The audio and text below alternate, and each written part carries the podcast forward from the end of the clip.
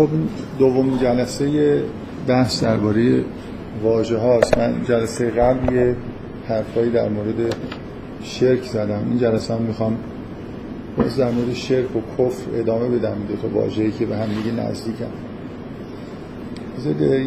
یه سوالی یه نفر پرسیده. من مختصر می‌خوام جواب بدم. منشان فکر می‌کنم که تو جلسه قبل در واقع جوابش رو به این گفتم یکی دو تا سوال خودم توی مقدمه بحثی جلسه قبل مطرح کردم. می‌خوام دوباره سوال رو تکرار کنم.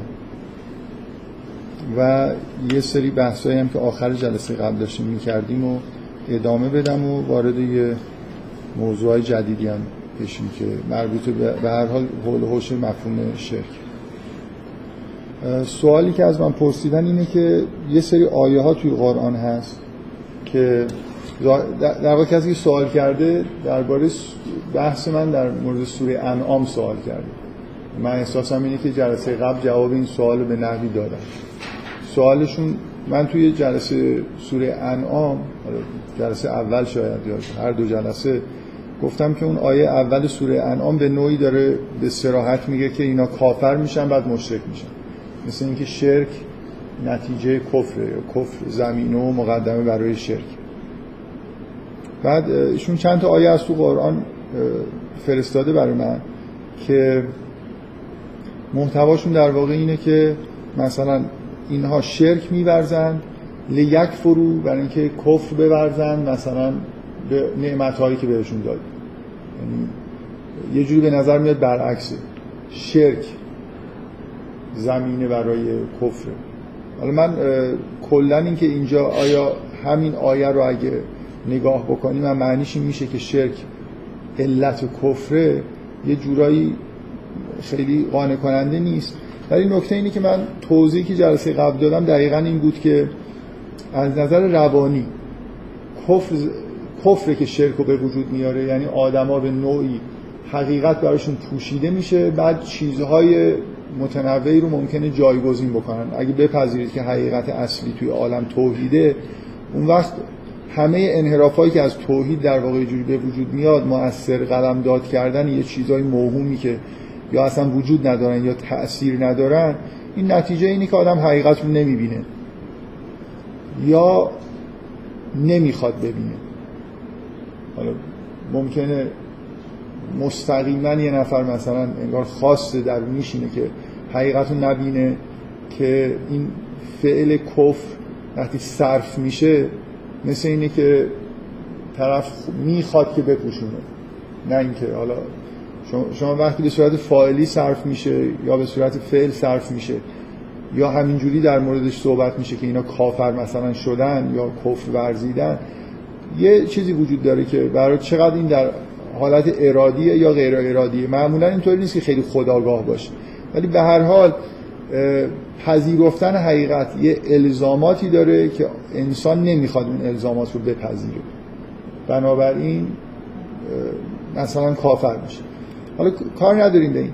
اینکه آدم ها بعد از اینکه کافر میشن شرک رو به وجود میارن خود شرک دوباره به اصطلاح امروزی کفر رو باز تولید می‌کنه. یعنی من دقیقا جلسه قبل سعی کردم توضیح بدم که کفر از روانی زمینه شرک رو به وجود میاره و شرک هم وقتی توی جامعه مستقر شد خودش بزرگترین عامل برای اینکه آدما به کفر برسن. و اون آیه هایی که ایشون بهش اشاره کرده همه همشون از نوع آیاتیه که واژه کفر بیشتر توش داره به عنوان کفر نعمت در واقع صرف میشه استفاده میشه. نه همون کفر به معنای مقابل ایمان کفر به معنای مقابل شکر در واقع. و دقیقا همینطوریه دیگه. شما وقتی که یه نفر شما شکرگزاری پذیرفتن توحید و پذیرفتن این که همه نعمتهایی که من دارم از طرف خداونده یه الزاماتی داره که ممکنه من نخوام بپذیرم. بنابراین پذیرفتن عقیده شرکامیز برای من یه زمینه آماده می‌کنه که اونطوری که دلم می‌خواد زندگی بکنم نه اونطوری که عقاید درستی اگه داشته باشم الزام می‌کنن منو که جور دیگه ای زندگی بکنم. اینکه این نکته که دارم میگم چون فکر می‌کنم نکته مهمیه توی حال بحث های این جلسه یا جلسات آینده باید حتما در موردش صحبت بکنم بذارید همینجا یه توضیح مختصری حداقل بدم. من تو جلسه قبل یه نکته ای که گفتم این بود که یه مقدار من هدفم اینه نه حالا خیلی مفصل ولی سعی کنم که توی بحثایی که دارم انجام میدم یه بحثایی داشته باشم در مورد اینکه وقتی شما این واژگان اخلاقی قرآن رو مثلا مطالعه می‌کنید چه مدلی از انسان توی ذهن ما باید بیاد که این واژگان و این نوع استفاده کردنشون توی قرآن معقول باشه؟ این یه بحث کاملا مستقل از بحث کردن مستقیم در مورد واژه ها و در مورد قرآن. در واقع من وقتی که میگم که از قرآن اینجوری برمیاد که کفر زمینه شرکه بعدا مثلا فرض کنید شرک دوباره خودش زمینه کفر میشه و این حرفا بالاخره دارم در مورد حالات انسان صحبت می‌کنم. هر برداشتی که در مورد کفر و شرک داشته باشم به نوعی انگار تصوری از انسان توی ذهنم هست. نکته ای که به نظر من مهمه اینه. شما مثلا فرض کنید با این مدل روانکاوانه امروزی مطمئنا نمی‌تونید نمی‌تونید این چیزایی که الان توی قرآن هست رو توجیه بکنید. شما مثلا اگه مدل فرویدی رو قبول داشته باشید به عنوان یه مدلی برای روان انسان این مفاهیمی که توی قرآن هست خیلی نمیشینه توی اون مدل. من اصرار دارم که درک کردن مفاهیم مفاهیم انسان شناسانه قرآن از جمله همین مفاهیم اخلاقی و دینی قرآن یه الزاماتی داره برای تصوری که ما کلا از انسان داریم. مثلا مدل روانشناسانه و روانکاوانه که می‌خوایم در مورد انسان ارائه بدیم و الی آخر. یعنی بالاخره شما یه مدلی خوب داشته باشید مستقل از بحثایی که داریم می‌کنیم که این مفاهیم توش بشین و لزوما مدل اگه من مثلا فرض کنید تا این حد حتی پیش برم که نمی‌خوام پیش برم که یه مدل مشخصی هم بگم که این بهترین مدل برای اینه که این مفاهیم توش در واقع بنشونیم این مدل مدلی نیست که من بگم که این یه عقیده اسلامی و قرآنی. ممکنه کسی فردا بیاد مدل جالبتری ارائه کنه که این مفاهیم توش بهتر میشینن. مثل اینکه من مفاهیم قرآن آیات قرآن مثل فکت دارم ازشون استفاده می‌کنم می‌خوام یه مدلی که اینا مثلا فیت بشه به این فکت ها ارائه بکنم. مطمئنا نمی‌تونم صد درصد همش رو به خوبی توی مدل خودم توجیه بکنم. ولی یه بخشش رو می‌تونم بکنم و این بحث بازه که آدم های مختلف بیان با دیدگاه های متفاوت انسان شناسی مدل ارائه بکنن جزئیاتی داشته باشه که دقیقا توی اون مدل ها این مفاهیم مفاهیم کلیدی در واقع بشن. شما مثلا بذارید من این نکته خیلی مشخص الان علت اینکه این حرف زدم این بود که یه نکته می‌خوام بگم. توی مدل به اصطلاح چی میگن؟ ادهاک همینجوری آدما فکر می‌کنن که روانشناس انسان چجوری در عمل می‌کنه در واقع روان انسان چجوری داره کار می‌کنه ما چجوری رفتارامون رو انجام میدیم. معمولا اینجوریه که آدما مثلا فرض کنید یه افکار و عقایدی دارن یه خواسته هایی دارن و اعمالی رو انجام میدن که به اون خواسته ها برسه.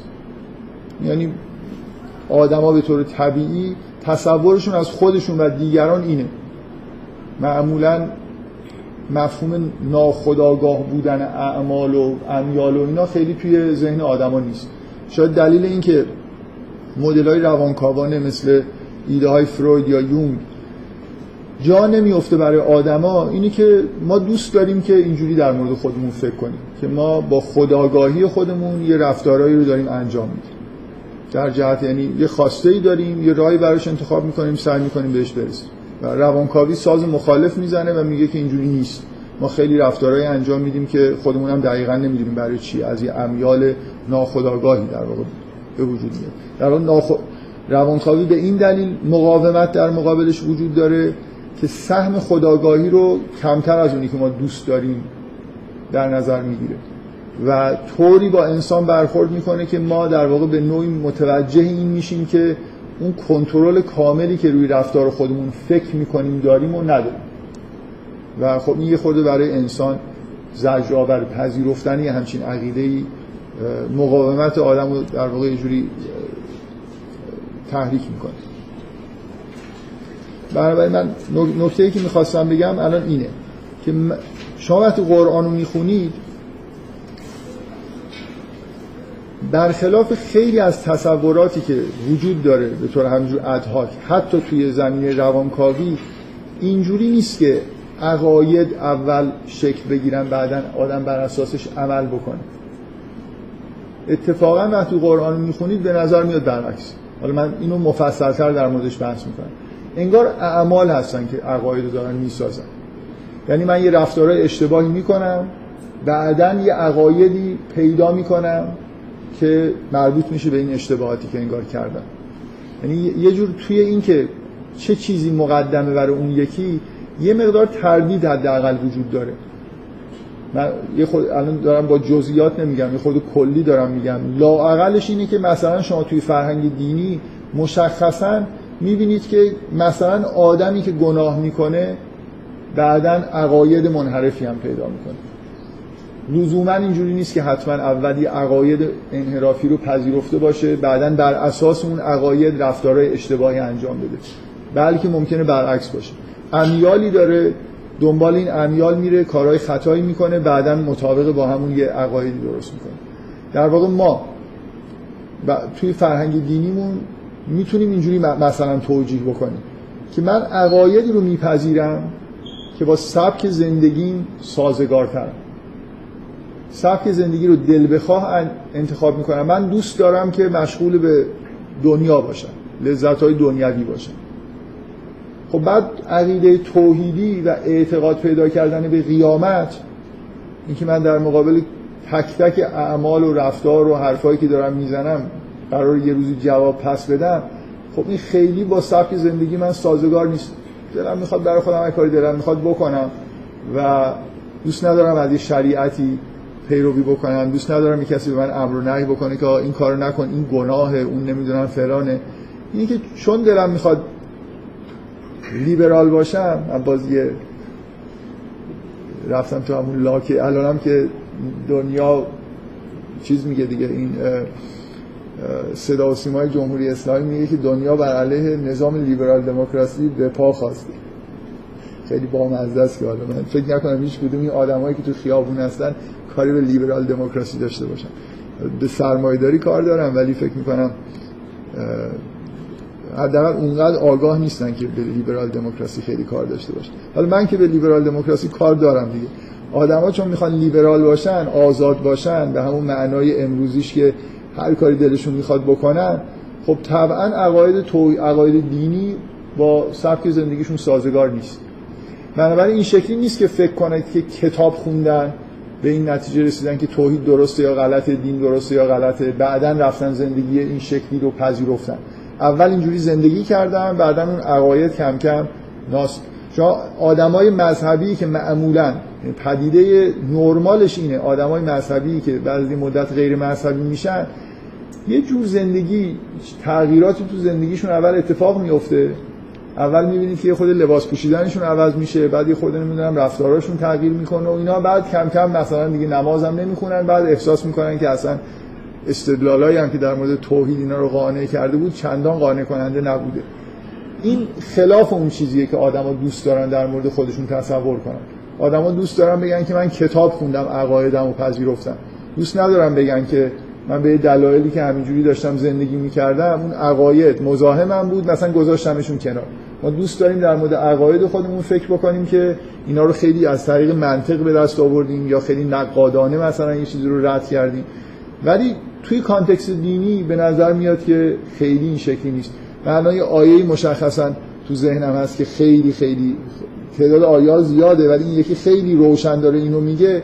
در مورد اعتقاد به قیامت مخصوصا که حتی مزاحمتر از اعتقاد به توحید برای زندگی آزادانه توی ابتدای سوره قیامت این آیه هست که میگه بل یرید الانسان لیفجر امامه.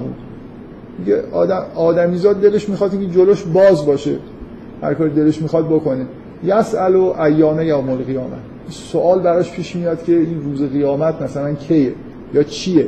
یا اصلا هست نیست. حالا اینجا میگه که یسأل ایانه یا مول سوال از طریق منطق و نمی‌دونم تفکر و اینا نیومده. سوال اینه که دوست داری هر کاری دلش می‌خواد بکنه. این تصور این که یه قیامتی هست به زودی هم ممکنه حتی بیاد. این آزاردهنده است برای آدمی که دوست داره آزاد زندگی بکنه. بنابراین من باید مثلا فرض کنیم مثالی که الان زدم به طور مشخص من باید این مدلی از انسان داشته باشم که یه همچین چیزی توش بگنجه. یعنی همین به اصطلاح روانشناسی ادهاک به این معنا که من همینجوری فکر کنم که آره آدما بر اساس منطق مثلا فرض کنید عقایدی رو میپذیرن بعد بر اساس این عقاید عمل می‌کنن این چیزی که آدما دوست دارن اینجوری در مورد خودشون فکر کنن این مخالف مثلا این آیه که به نظر میاد که سوالها و تفکرات تابع یه جور تمایلاتیه که توی زندگی آدما پیدا می‌کنن. حالا باز واقعیت اینه که همونجوری که در مورد کفر و شرک گفتم موضوع خود پیچیده تره یعنی ما امیال و رفتارهایی که انجام میدیم یه جوری با عقایدمون رو می‌سازن و بعد خودمون عقایدم دوباره این امیال رو باز تولید می‌کنن به اصطلاح. کلا این ارتباطی که این نوع ارتباط ها رو معمولا میگن ارتباط های دیالکتیکی بین امیال و رفتارها و عقاید ما وجود داره. یعنی ما یه میل هایی داریم از یه چیزایی لذت می‌بریم از یه چیزایی لذت نمی‌بریم بعدمون میاد. این میل های جوری مثل یه بیسی توی وجود ما هست بر اساس اینا یه رفتارهایی انجام میدیم. خودمون رفتارا رو این میل ها رو دوباره بازسازی می‌کنه تحریک می‌کنه زیاد می‌کنه کم می‌کنه دوباره میل رفتار رو ایجاد می‌کنه.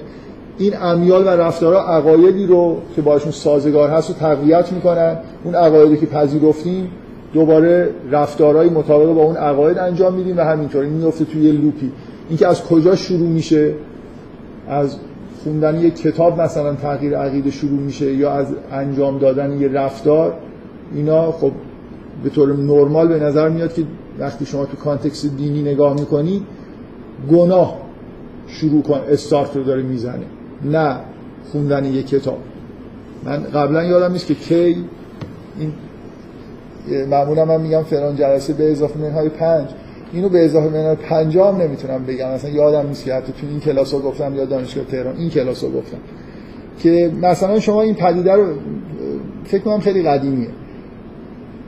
حالا مثلا تو همون جلسات اول باید باشه وقتی شما این پدیده رو می‌بینید که یه آدمی یه کتاب رو می‌خونه بعد مثلا مارکسیست میشه یا یه کتاب می‌خونه مثلا ملحد میشه و به نظر میاد ظاهرا خب این یه نمونه آدمی که کتابی رو خوند و بعد ملحد شد.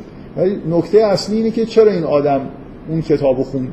که می‌دونست کتاب مارکسیستیه می‌تونست که کتاب ملحدان است.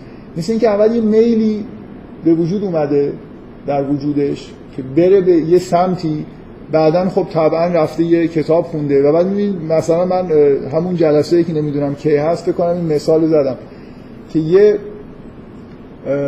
کتابایی بود تو سالهای بعد انقلاب آدما میخوندن مارکسیست می‌شدن که خنده دارن اصلا کتاب از بس که مثلا مبتزلن یعنی باور کردنی نیست که یه آدمی این کتاب قانعش کرده باشه. کتاب کتاب خیلی خیلی بی در و پیکریه. موضوعی که طرف اصلا کتاب رو برداشته که مارکسیست بشه. یعنی قبلا تصمیم خودش رو یه جورایی انگار گرفته. بعد که می‌خونه حالا چون دوست داره بگه من کتاب خوندم و مارکسیست شدم انگار یه جور دنبال بهانه میگرده. خیلی آدما به همین ترتیب ممکنه وقتی که تمایلات دینیشون دینشون مزاحم زندگیشون شده. کم کمی استایل زندگیشون تغییراتی کرده توی جمع دوستانی قرار گرفتن. یه جوری فضای ذهنیشون زندگیشون تغییر کرده اون وقت خلاصه در اون بزنگاه وقتی خیلی دیگه لازم دارن یه کتابی پیدا می‌کنن می‌خونن و بر اثر اون کتاب یه جوری عقایدشون تغییر می‌کنه. بفرمایید.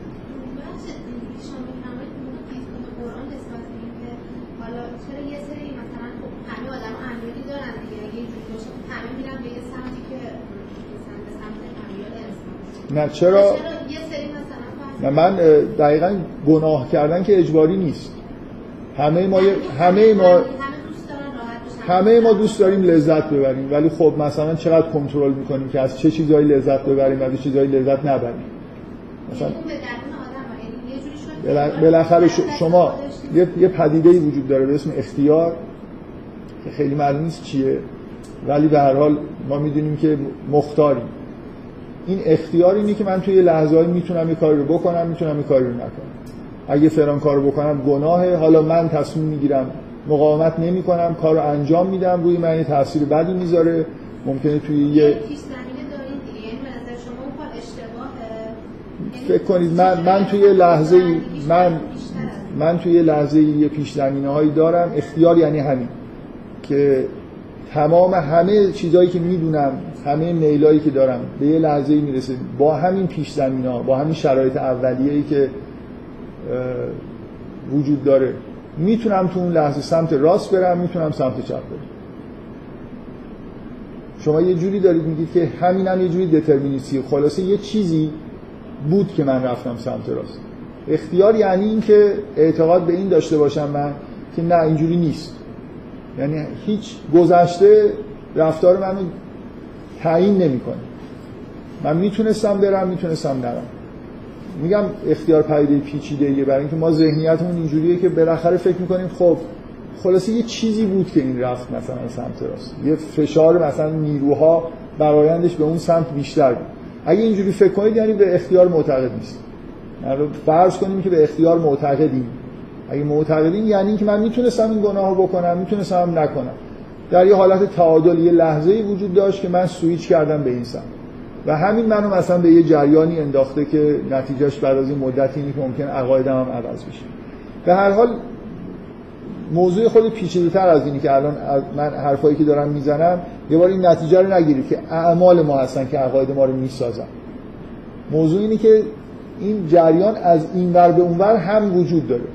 عقاید ما اعمال ما رو می‌سازن اعمال ما هم عقاید ما رو می‌سازن. یعنی این تصور ابتدایی که آدما دارن که بر اساس عقایدشون دارن عمل می‌کنن غلطه.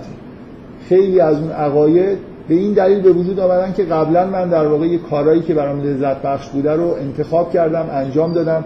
یه سبک زندگی رو برای خودم انتخاب کردم که فلان عقیده ای که قبلا داشتم دیگه با این سازگار نیست. پس مجبور میشن که اونو تغییرش بدم حالا این بحثش من بعدا مفصلتر یه خودی می‌خوام بگم.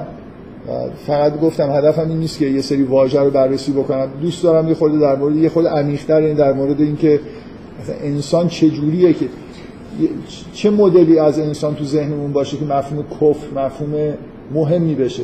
اونجوری که تو قرآن مثلا یه مفهوم کلیدیه واقعا شما توی مثلا روانکاوی فروید می‌تونید مفهوم کفر رو اصلا یه جوری وارد بکنید.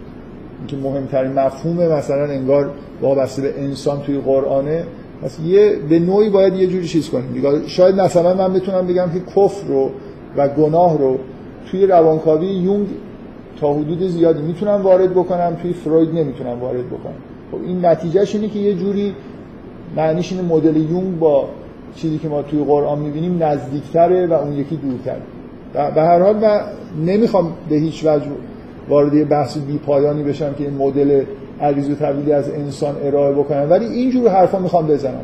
همین حرفایی که الان زدم. اینکه لاقل از وقتی شما قرآن می‌خونید و تو کانتکست دینی فکر می‌کنید مطلقا اینجوری نیست که تصورتون این باشه که ما یه عقایدی داریم بر اساسش داریم عمل می‌کنیم. اعمال ما روی عقاید ما در واقع یه باستابایی داره عقاید ما روی اعمال ما باستاب داره. این مثل همین رابطه مثلا فرض کنید کفر و شرکه اساسا انسان یه جوری حقایق براش پوشیده میشه عقاید شرکامیز تولید می‌کنه. خود این عقاید شرکامیز که اعلام شدن و تبدیل به سنت اجتماعی شدن به شدت عامل اصلی میشن برای اینکه کفر رو توی آدمایی که توی اون جامعه مثلا دارن زندگی می‌کنن دوباره باز تولید بکنن و این چرخ ادامه پیدا می‌کنه بفرم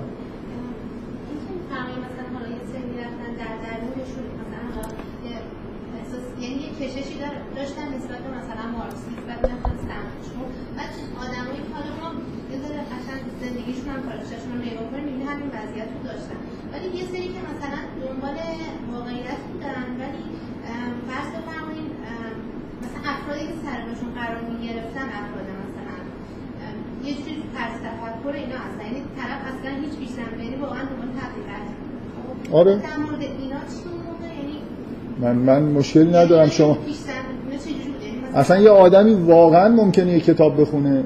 استایل زندگیش هم چندان مشکلی نداره. بالاخره من که منکری نیستم که ما یه ساحت تفکر هم داریم که یه نفر ممکنه به شدت تحت تاثیر یه کتابی قرار بگیره تغییر عقیده هایی بده. یا با یه آدمی آشنا بشه که اون آدم مثلا حرفاش یا رفتارش رو این آدم تاثیر بذاره. لزوما من می‌خوام بگم که جریان یک طرفه نیست از سمت افکار به سمت اعمال. عملام روی رفتار افکار ما تاثیر می‌ذارن. نمی‌خوام بگم که فقط اینجوریه که من دقیقا الان اینو یه بار گفتم دوباره دارم تکرار می‌کنم. هم یه مسیری از سمت اعمال به عقاید ما هست هم برعکس. شما کاملا ممکنه یه آدمی بدون اینکه هیچ مشکلی داشته باشه در اثر یه سری مثلا مطالعاتی عقایدی پیدا بکنه.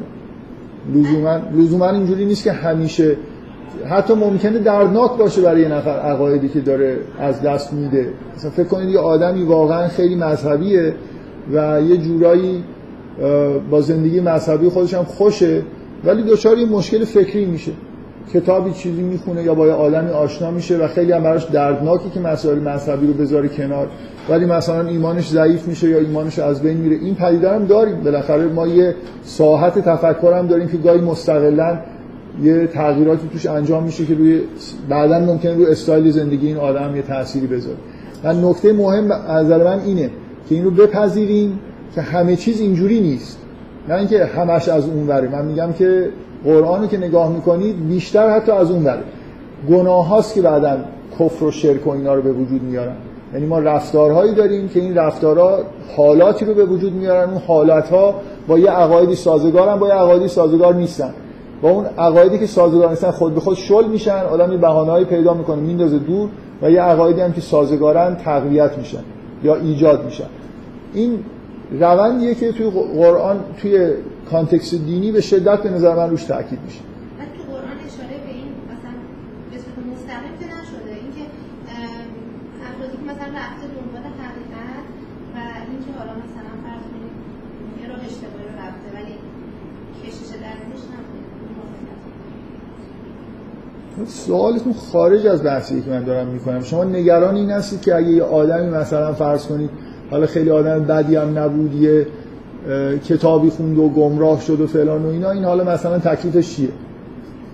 یه جوری یه جوری مثلا چی میگن؟ ارزش داوری دارید می‌کنید که حالا آیا هر آدمی که کار بدی می‌کنه لزوما یعنی من که حرفی که من دارم می‌زنم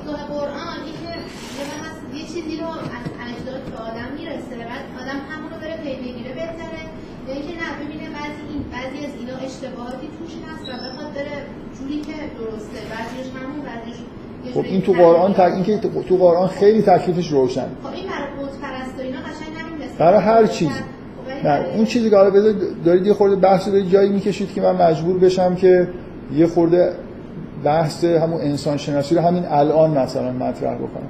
فکر می‌کنم یه خورده صبر بکنید بهتر ولی حرفی که شما دارید می‌زنید جوابش اینه که ما توی کانتکست دینی تو قرآن اعتقاد به یه چیزی به اسم فطرت داریم. عقاید توحیدی با فطرت انسان سازگارن هر کسی که عقایدی رو اختباس بکنه که توحیدی نیست چیزی خلاف فطرت خودش پذیرفته. بنابراین حتما فطرتش اعوجاجی داشته یا پیدا کرده که این اگه به دلش نشسته. یعنی یه جوری آدمی که با غیر توحید به راحتی داره زندگی می‌کنه مشکلی پیدا کرده در درونش. محاله که بگید که این آدم مشکلی نداره. بنابراین اینکه این مشکلات چجوری به وجود میان بالاخره بر اساس یعنی مثلا فرض کنید یه آدمی مثل ابراهیم به عنوان الگوی توحید توی قرآن چون هیچ معصیتی نکرده چون هیچ اشکالی از نظر فطری نداره محاله که عقیده مشرکانه تو دلش بشین یعنی هر جایی دقیقا یه جایی به دنیا آمده تک و تنهاست. همه فک و فامیلش هم رؤسای مثلا بت تراشی و اینا هستن. ذره یک لحظه هم این آدم انگار دچار شرک نمیشه. برای اینکه فطرتش سالم. بنابراین آدم سالم مشرک نداره. حتما یه ایرادی داره که مشرک شد ولی ممکنه خیلی ایراد نداشته باشه. ممکنه واقعا یه یعنی به هر حال یه تفاوتی از نظر چیز داره. امیال نه امیال یعنی من میل ما هممون میل به لذت بردن و دوری از درد داریم. این اینا توی ساحت میل ماست که خیلی هم ممکنه تفکر و اینا تفکر خیلی فاصله داره با میل داشتن. من میل دارم مثلا از یه چیزهایی تو زندگیم لذت ببرم. عقایدی برای من مناسبن که یه جوری راحت باشم تو اون لذت هایی که دارم می‌برم. مثلا مطمئنا اگه یه نفر خیلی علاقه داشته باشه به مثلا مصرف مشروبات الکلی خب اسلام خیلی دین خوبی براش نیست دیگه. هر دفعه داره می‌خوره باید فکر کنه که نباید بخورم و بعد لذتش تا خیلی اثر نکرده لذت نمی‌بره باید خیلی بخوره تا یادش بره که مثلا اسلامی هست و این حرفا. ولی اگه مثلا مسیحی باشه یا یهودی باشه خب راحت دین نداشته باشه که فبه ها دیگه در بقیه مواردم می‌تونه هر کاری دلش می‌خواد بکنه. بالاخره بعضی نکته اینه که عقایدی با یه استایلای زندگی سازگارن یه سری عقاید سازگار نیستن. و نکته اینه که اینجوری نیست که ما اول عقایدمون رو بپذیریم و بعد استایل زندگیمون رو انتخاب کنیم. حتی میشه گفت غالبا برعکسه. اول استایل زندگی میاد بعد یه سری عقاید شل میشن یه سری عقاید تقویت میشن و الی آخر.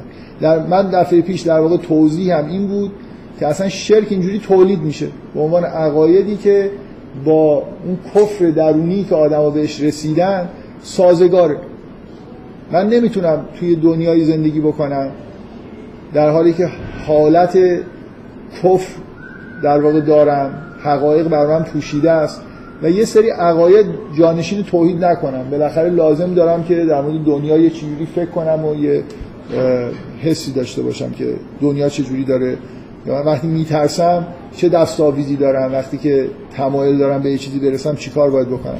ما بالاخره احتیاج به عقیده و تفکر داریم برای زندگی و عمل کردن توی دنیا. حالا الان جای خوبی برای اینکه این سوالی رو که مطرح کردم گفتم که به عنوان مثال اول جلسه قبل گفتم که وقتی در مورد مثلا شرک می‌خوام صحبت بکنم یه سری پرسشایی خارج از اینکه این واژه تو قرآن کجا اومدم که مهمه سعی می‌کنم جواب بدم. این شما توی قرآن یه آیه آیاتی دارید چند بار که سراحتا میگن که شرک تنها چیزی که بخشیده نمیشه. یا مثلا فکر می‌کنم از قول حضرت مسیح تو قرآن هست که کسی که شرک بورزه خداوند جنت رو براش حرام می‌کنه. آدم مشرک وارد بهش نمیشه. حتما یعنی باید عذاب بشه بعدا شاید وارد بهش شد. یعنی راه مشرک به بهشت بسته است. خب سوال اینه که مثلا گفته نمیشه که آدم کافر. من دارم میگم که شرک یه جوری انگار بعد از کفر میاد. کفر به نظر میاد کلیدی تر هم حتی هست. گفته نمیشه که آدم کافر بهش نمیره. حرف از اینی که شرک تنها گناهیه که مثلا بخشیده نمیشه. دقیقا نکته اینجاست که اگه شما شرک و کفر خوب همین حرفایی که من زدم اینجوری خوب فهمیده باشید این شرک از جنس گناه. کفر از جنس گناه نیست. من نمی‌تونم به یه آدم بگم تو کفر نورز و اون بلافاصله تصمیم بگیره که کافر نباشه. کفر یه حالت درونیه که من حقایق رو نمی‌بینم. دقت می‌کنید از نوع حتی عقیده و نمی‌دونم رفتار و این حرفا نیست. شرک یه مرحله یه لایه انگار جلوتره خداگاهتره من می‌تونم به آدم بگم آقا تو عقاید مشرکانه نداشته باش. همین الان من می‌تونم تصمیم بگیرم که توحید رو بپذیرم. درسته نمی‌تونم تو زندگیم توحید رو عملی بکنم. یا ادعا کنم که توحید رو می‌بینم. من اگه به آدم بگم کافر نباش مثل اینی که بهش دستور بدم همین الان حقایق جهان رو ببین. نمی‌تونم به آدم بگم که کافر نباش. کفر الان که کافری گناهکاری. ولی می‌تونم به آدمی که مشرکه بگم این شرکی که داری مرتکب میشی گناهه. نمی‌دونم منظورم می‌فهمید نه. کفر از نوع مثل کفر توصیف در واقع یه واژه‌ای برای توصیف یه حالت درونی که به یه دلایلی در طول زمان به وجود اومده که زمین ساز میشه که من عقاید شرکامیزی رو بپذیرم و رفتارهای شرکامیزی رو بروز بدم. خب؟ من می‌تونم به آدم بگم مشرک نباش. یعنی الان مثلا این بت رو نپرست. این شرک یا این عقیده نداشته باش به اینکه این بت چیزی و کاری می‌تونه بکنه. طرف می‌تونه همون لحظه اراده بکنه و دیگه مرتکب این گناه نشه. ولی اینکه کفر درونیش برطرف نشده باشه. در مورد کفر چطور؟ شما در مورد کفر دستورالعملایی که تو قرآن دارید اینجوری نیست که آقایون مثلا لطفا کافر نباشید. ولی دستور این هست که یه کارایی بکنید که از حالت کفر در بیاد. اگه یادتون باشه توی ابتدای سوره بقره وقتی که حرف از متقین و کفار و نمی‌دونم الذین فی قلوبهم مرض هست یه آیه بعدش هست که یا ایها الناس یا ایها الناس بدو ربکم الذی خلقکم و الذین من قبلکم لعلکم تتقون. آخرش این میاد که اگه می‌خواید جز اون رده اول متقین بشید لازم انگار یه پروسه رو طی بکنید عبادت بکنید تا به اونجا برسید. بنابراین شرک اصول شما توی لیست گناهان کبیره کفر نمی‌بینید. ولی تو اول لیست گناهان کبیره شرک. بنابراین طبیعیه که وقت حرف از اینه که چه گناهی بخشیده میشه چه گناهی بخشیده نمیشه شامل کفر نشه ولی شامل شرک میشه. شرک به معنای واقعی کلمه گناه حساب میشه. انگار من در اراده منه که همین الان مرتکب شرک بشم یا مرتکب شرک نشم. بنابراین جواب این سوال که چرا شرکه که بخشیده نمیشه و در واقع این سوال که چرا در مورد شرک این حرف زده میشه ولی کفر که مثلا مادر شرک این حرف درش در موردش زده نمیشه اینه که شرک در واقع جزء گناهان هست و کفر رو نمی‌تونید گناه حساب بکنید. و حالا سوالی که باقی میمونه اینه که حالا من بعدا در موردش سعی می‌کنم یه نکته بگم اینه که شما چرا تو لیست گناهان شرک تنها چیزیه که بخشیده نمیشه؟ حالا این من گفتم که چرا شرک و کفر نه؟ حالا شما می‌تونید بگید چرا شرک نه؟ مثلا دروغ نه. شرک چرا به عنوان تنها گناه نابخشودنی توی قرآن اعلام شد. بفهم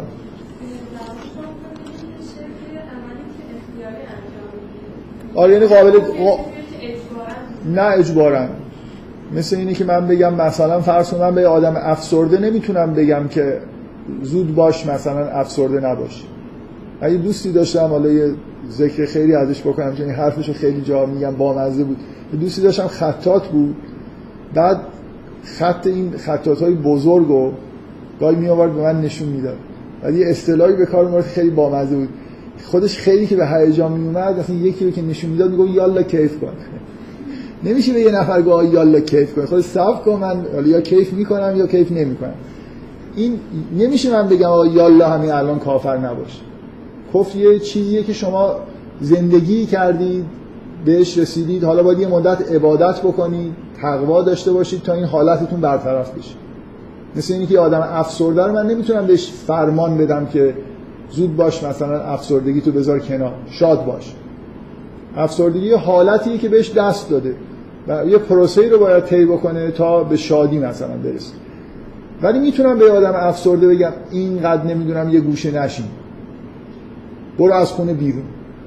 اینو که می‌تونم بگم. این دیگه الان می‌تونی این کارو بکنی یا نکنی. کفر از نوع حالته. مثل اینکه یه نتیجه یه استایل زندگی. این آدم به حالت کفر رسیده. نمی‌بینه حقیقتو. من که نمی‌تونم بهش بگم یالا همین الان حقیقتو ببین ولی می‌تونم بهش بگم عبادت کن تقوا داشته باش به شریعت عمل کن. این رفت. استایل زندگی تو عوض کن تا کم کم چشمت باز بشه. مثلا حقایق رو ببین. نمی‌دونم جواب سوالتون گرفتید.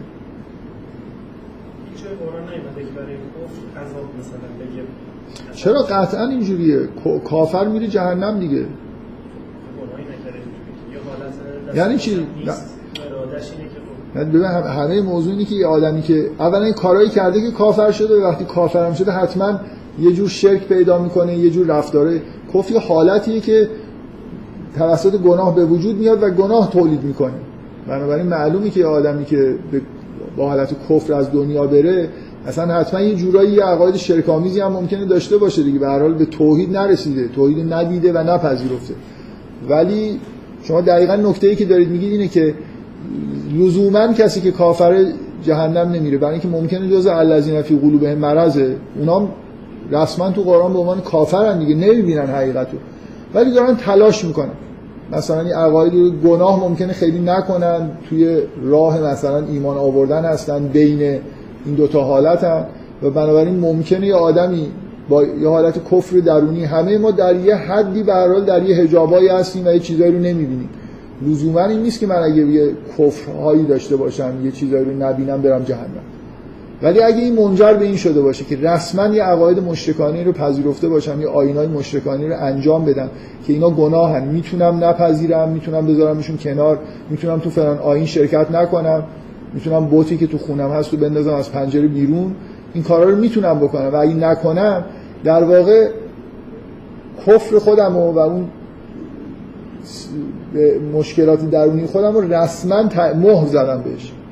گناه مرتکب شدم این آدمی که رسما مشرکه این مستحق عذاب. خب بفهم.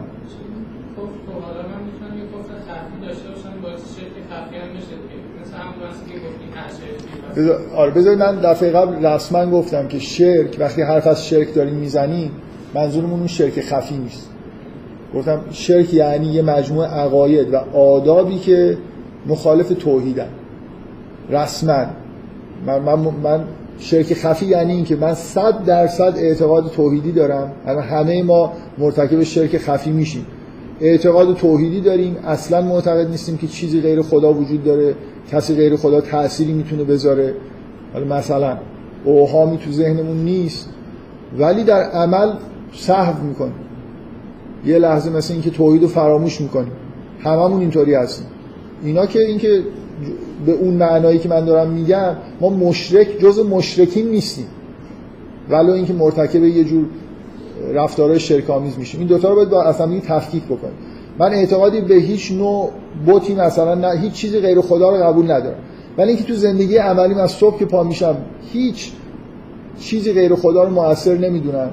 از رئیس ادارم گرفته تا نمی‌دونم فلان کسی که اطراف من هست. من بالاخره وقتی ممکنه یه آدمی وقتی داره من نگاه می‌کنه روی رفتار من یه تأثیری بذاره. این هم شرکه دیگه. من خدا داره منو نگاه می‌کنه یکی دیگه هم داره منو نگاه می‌کنه. خب من چرا بیشتر مواظب این نیستم که خدا منو نگاه می‌کنه. مثل یه لحظه اونو یادم میره این برام که نزدیکتر به منه به یه معنایی یا فکر می‌کنم نزدیکتر لاقل محسوس داره این نظرمو بیشتر جلب می‌کنه. تحت فشار مثلا نگاهش یا گفتارش ممکنه یه کاری رو انجام بدم که خدا راضی نیست. مثل یه انگیزه غیر الهی وارد رفتار من میشه. این که من نمی‌تونید بگید من مشرکم. ولی می‌تونید بگید که مرتکب یه شرکی شدم دیگه. خلاص یه رفتار شرکامیزی انجام دادم. هر چیز باطلی هر چیزی که غیر خدا توش باشه بالاخره شرک حساب میشه. بنابراین به همون آیه‌ای که تو قرآن میگه که میگه اکثر کسایی که ایمان میارن بازم مشرکن. این این اشاره به همین جور شرکاییه که ما بهش حالا مثلا توی ادبیات روایی خودمون میگیم شرک خفی خب این که یه لغت قرآن درجه داره این مشکل نداره نه اصلا همه لغات قرآن درجه داره. یعنی توی هر جایی ممکنه کم و یه لحظه اجازه بدید. انسان نگیم لغات قرآن درجه داره. انسان یه موجودیه که درجه داره. یعنی همه صفات انسان درجه دارن. بنابراین همه واژگان قرآن هم درجه دارن. کفر صفر و یک نیست شرک صفر و یک نیست هیچی نیست. انسان اینجوریه. شما هیچ صفتی رو نمی‌تونید در مورد خودتون یه جوری به کار ببرید که یه جورایی باشه و نباشه و هیچ درجه بندی نتونید برای ما از نظر روانی یه حالت شدت پیدا می‌کنه ضعف پیدا می‌کنه. یه چیزی بین صفر و یکه نه دقیقا صفر یا یک. پس تو هر آیه باید تشخیص بدیم که این درجهش چقدر مثلا؟ دیگه حالا یه خود زیاد پیچیده‌اش نکنید دیگه. مثلا 72 صدم اینجا شرکش فلانه. بالاخره از یه جایی به بعد وقتی دقیقا یه مجموعه عقاید و افکار و آداب مشرکانه هست این آدم به اینا رسما خداگاهان مقیده این آدم مشرکه خود شرک درجه بندی داره شما می‌تونید یه جایی کات کنید از اینجا به بعدش از چهل و هفت درصد به بعدش رو بگید مشرک قبلش رو بگید شرک خفی. مثلا حالا اینم چیز فازیه مرزش هم یه خود مخشوشه. بالاخره یه چیز روشنی وجود داره که وقتی ما از مشرکین داریم حرف می‌زنیم در مقابل مؤمنین اینا یا برای همین هم غالبا جمع میاد. برای اینکه یه چیز اجتماعیه. یا یه آداب و افکاری یه جایی به وجود اومده این آدما تابع شدن. اینکه طرف مثلا فرض کنید تنهایی هم من شرک خفی یه جوری خصوصیه دیگه. در حالی که شرک معمولا یه چیز اجتماعی هم توش هست. من اصلا از یه سنت هایی پیروی کردم مشرک شدم. خودم به وجودش نیاوردم. بوتر رو خودم ابداع نکردم. البته به هر حال هر بوتی یه بانی داره یه آدم سر در یه تاریخی اونقدر نیاز داشته که یه چیزی رو خلق کرده دیگه. ولی خب دیگران هم نیازشون با همین بوت رفت می شده و به نوعی پذیرفته نمیشه مثلا من نمی‌دونم اولین بار بعل رو که یکی از مهمترین بوت های تاریخی کی اختراع کرد باید مطالعه کنیم برای کردیتی بهش بدیم که بوت خیلی خوبی درست کرد که خیلی گرفت کارش مثلا. شما تو هر منطقه‌ای برید یه سری بوت های معروف وجود داره که اینا چیزن. و شرکی بذار من اینجوری من صراحتا میگم اگه شما مرزی بین خداگاهی و ناخداگاهی قائلی همون مرز رو بردارید بگید شرک جلی و خفی. من می‌دونم مشرک این عقاید رو پذیرفته. می‌دونه بهش هم بگی میگه آره من عقیده دارم. ولی کسی که مرتکب شرک خفی میشه ناخداگاه داره این کارو می‌کنه. اینجوری نیست که عقیده ای نداره به اینکه الان این آدمی که داره منو نگاه می‌کنه تو منو می‌تونه ببره بهش جهنم خوشبخت کنی یا بدبخت بکنی. یه جورایی اگه عقیده تثبیت شده ای کسی داشته باشه نزدیک شده به اینکه مشرک به معنای واقعی کلمه باشه. بفرمایید حالت درونی مثل کفر نتیجهش میشه شرک مثلا نمیشه چون من نمی‌تونم حالت درونی کفر رو نابود کنم پس یعنی که مثلا گناه نیست حالا اون که ما میگیم گناه اصلی نیست پس شرک هم چون نتیجه اینه نباید گناه اصلی هست میشه چون من نمی‌تونم اینو حذف کنم حالا می‌تونم درونم کفر داشته باشم وقتی که حالت کفر دارم تمایل دارم به اینکه عقاید مشرکانه رو بپذیرم مثلا. برای اینکه با حالت درونی من سازگار. خب، ولی این عقاید مشرکانه توی زمین قسمت خداگاه منه دیگه. یعنی من توی یه لحظه هم می‌تونم شرک رو بذارم کنار.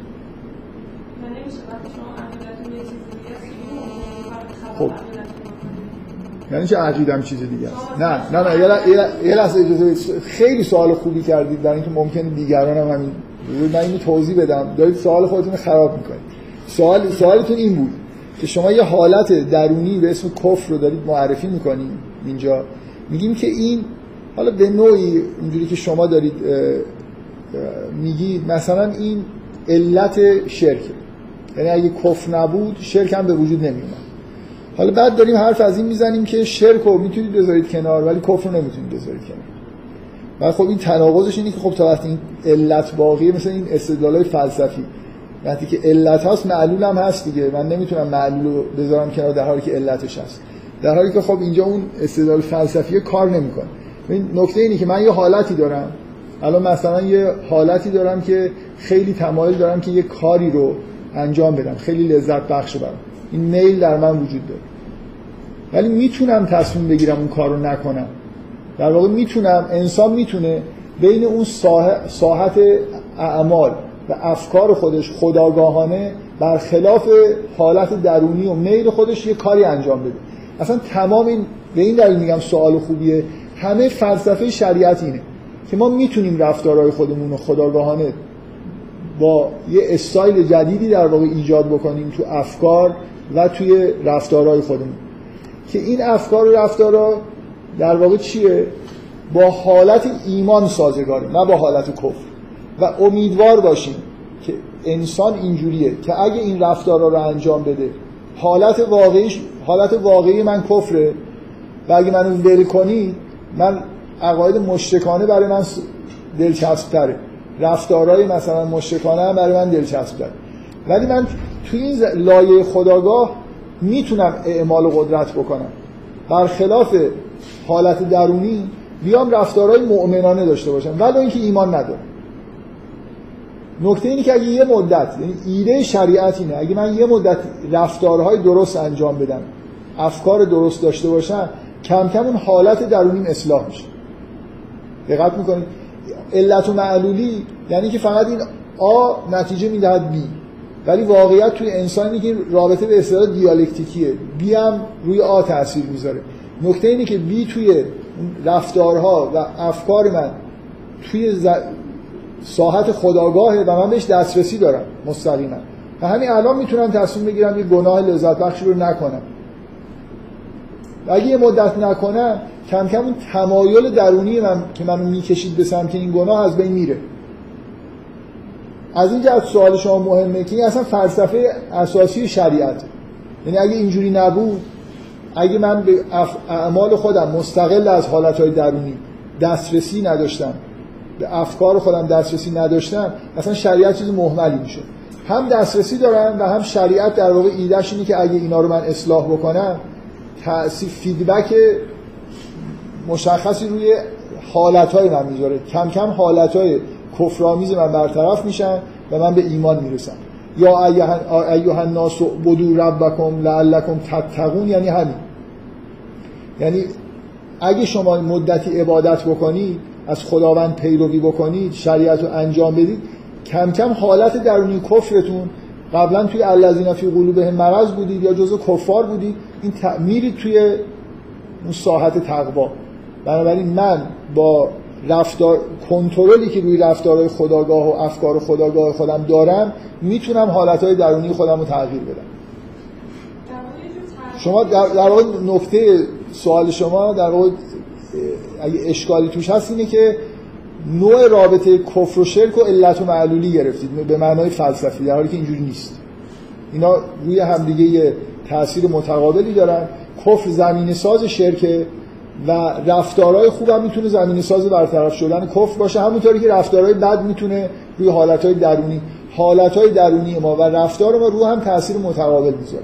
از هر من همش اصرارم اینه که اینو قبول بکنید که توی کانتکست دینی اعمال و افکار ما که خداگاه ترن روی حالتهای ما که ناخداگاه ترن بهشون دسترسی نداریم تاثیر می‌ذارن و برعکس. از اون ورم این ور در واقع یه جوری یه تاثیرایی می‌گیره. ما فکر می‌کنم خوبه که این تصور رو داشته باشیم. یه حالات درونی داریم یه رفتارهایی به وجود میاد و یه عقاید. و اینا همشون رو هم دیگه تاثیر می‌ذارن بنابراین و نکته اساسی دین اینه که من می‌تونم افکار و اعمال خودم رو اختیارا یه لحظه ای تصمیم بگیرم و تغییر بدم. بذار این نکته ای که وسط به ذهنم رسید یادم رفت بگم اینه.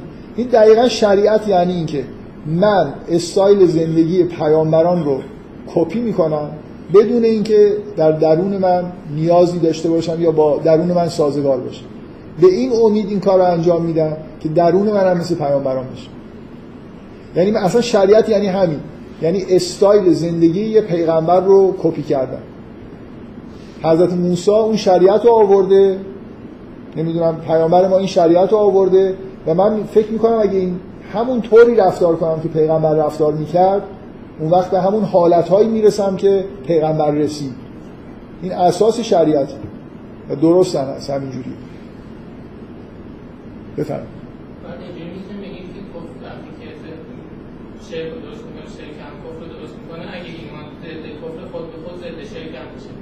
خب معلومه شما اگه به توحید ایمان بیارید قطعا ضد شرکه یعنی این چیز میشه قطعا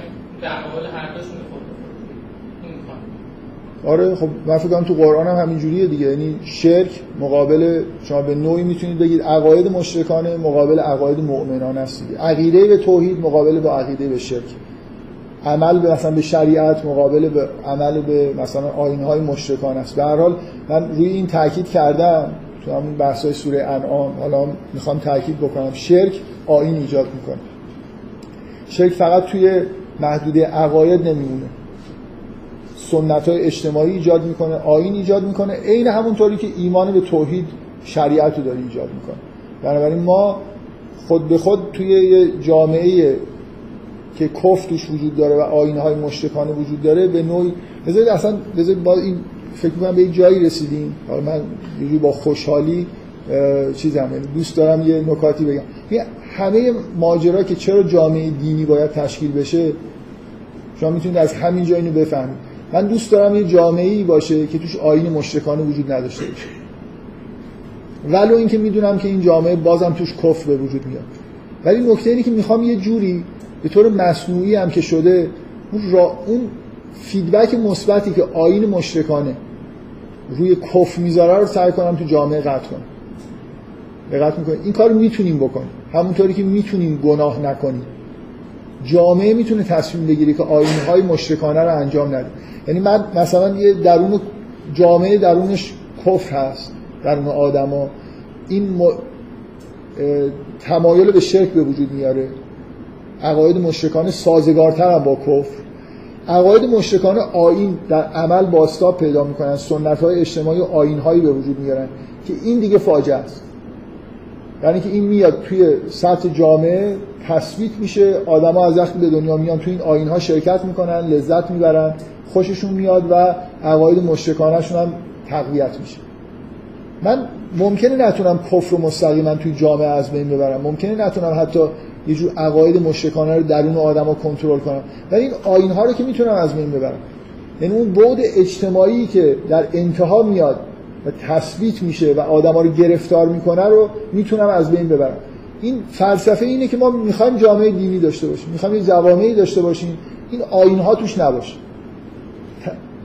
اگه از یه آدم که نمی‌دونه انسان چجور موجودیه از آسمان بیاد یه جامعه دینی رو ببینه فکر کنه این همه پیغمبر سر وقت میرن نماز می‌خونن. مثلا شما واقعا مدینه که مثلا میرید یا مکه که میرید ممکنه دوچار این اشتباه بشید که همه این آدما آدمای مؤمن درجه یکی هستن. سر وقت میرن نماز می‌خونن منظم مرتب میرن. یه جوری رفتارشون از دور که نگاه می‌کنید برای که دارن تقلید می‌کنن رفتار مؤمنانه رو. ممکنه اینجوری هم نباشن.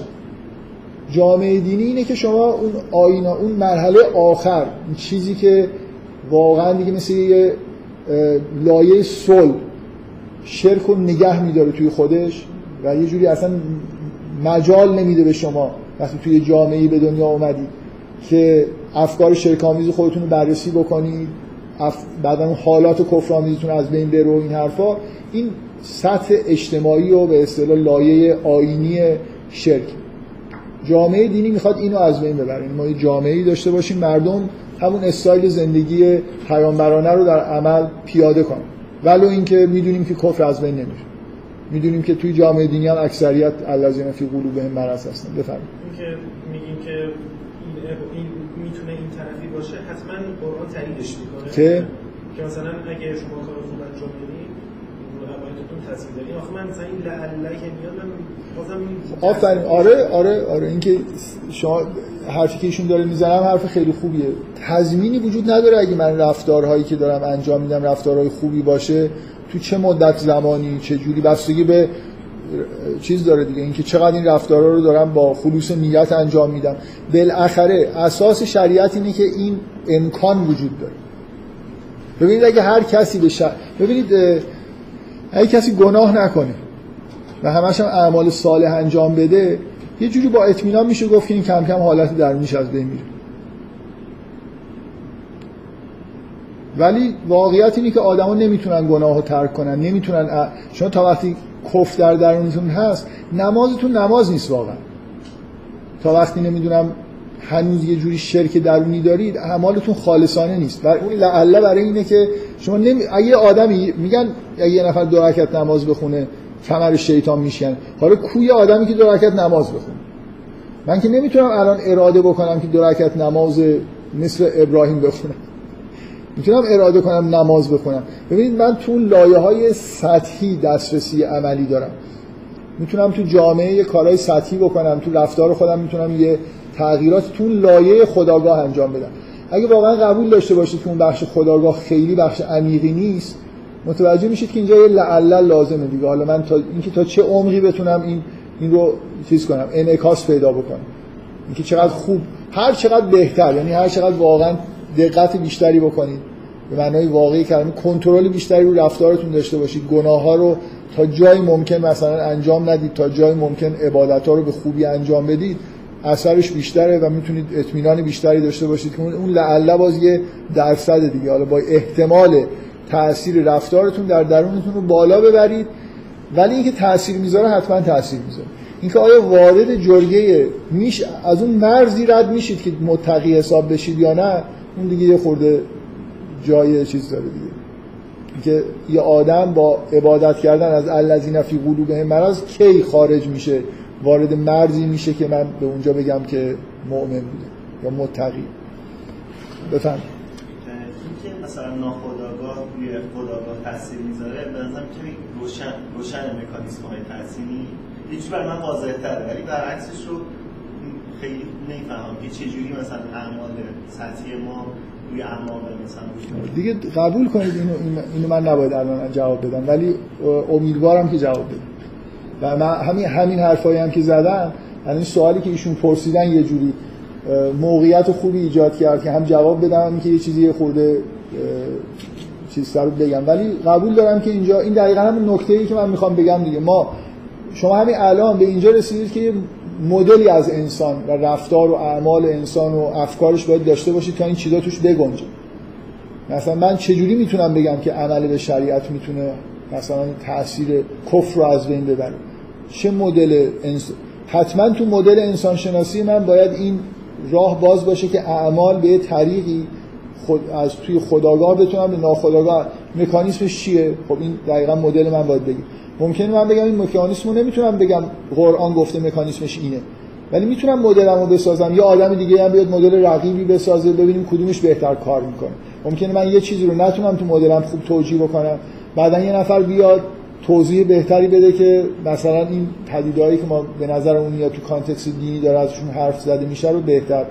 حداقل من از این خوشحالم که اون چیزی که به عنوان یه حرف همجور کلی زدم که مدل لازم داریم و وقتی داریم در مورد شرک و کفر و نمی‌دونم ایمان و تقوا و شریعت بحث می‌کنیم لازمه که ببینیم انسان چه جور موجودیه که یه همچین چیزایی در درونش وجود داره و رو هم دیگه همچین برهم کنشایی دارن.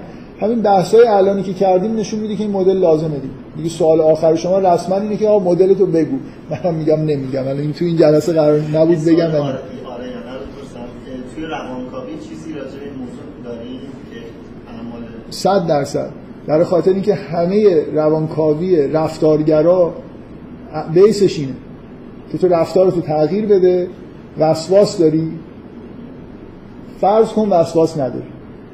مثلا یه روانکاو رفتارگرا وقتی یه نفر میری پیشش میگه من رفتار مثلا وسواس دارم و روزی پنجاه یا پنجاه هزار بار دستمو میشورم بازم فکر می‌کنم کثیفه.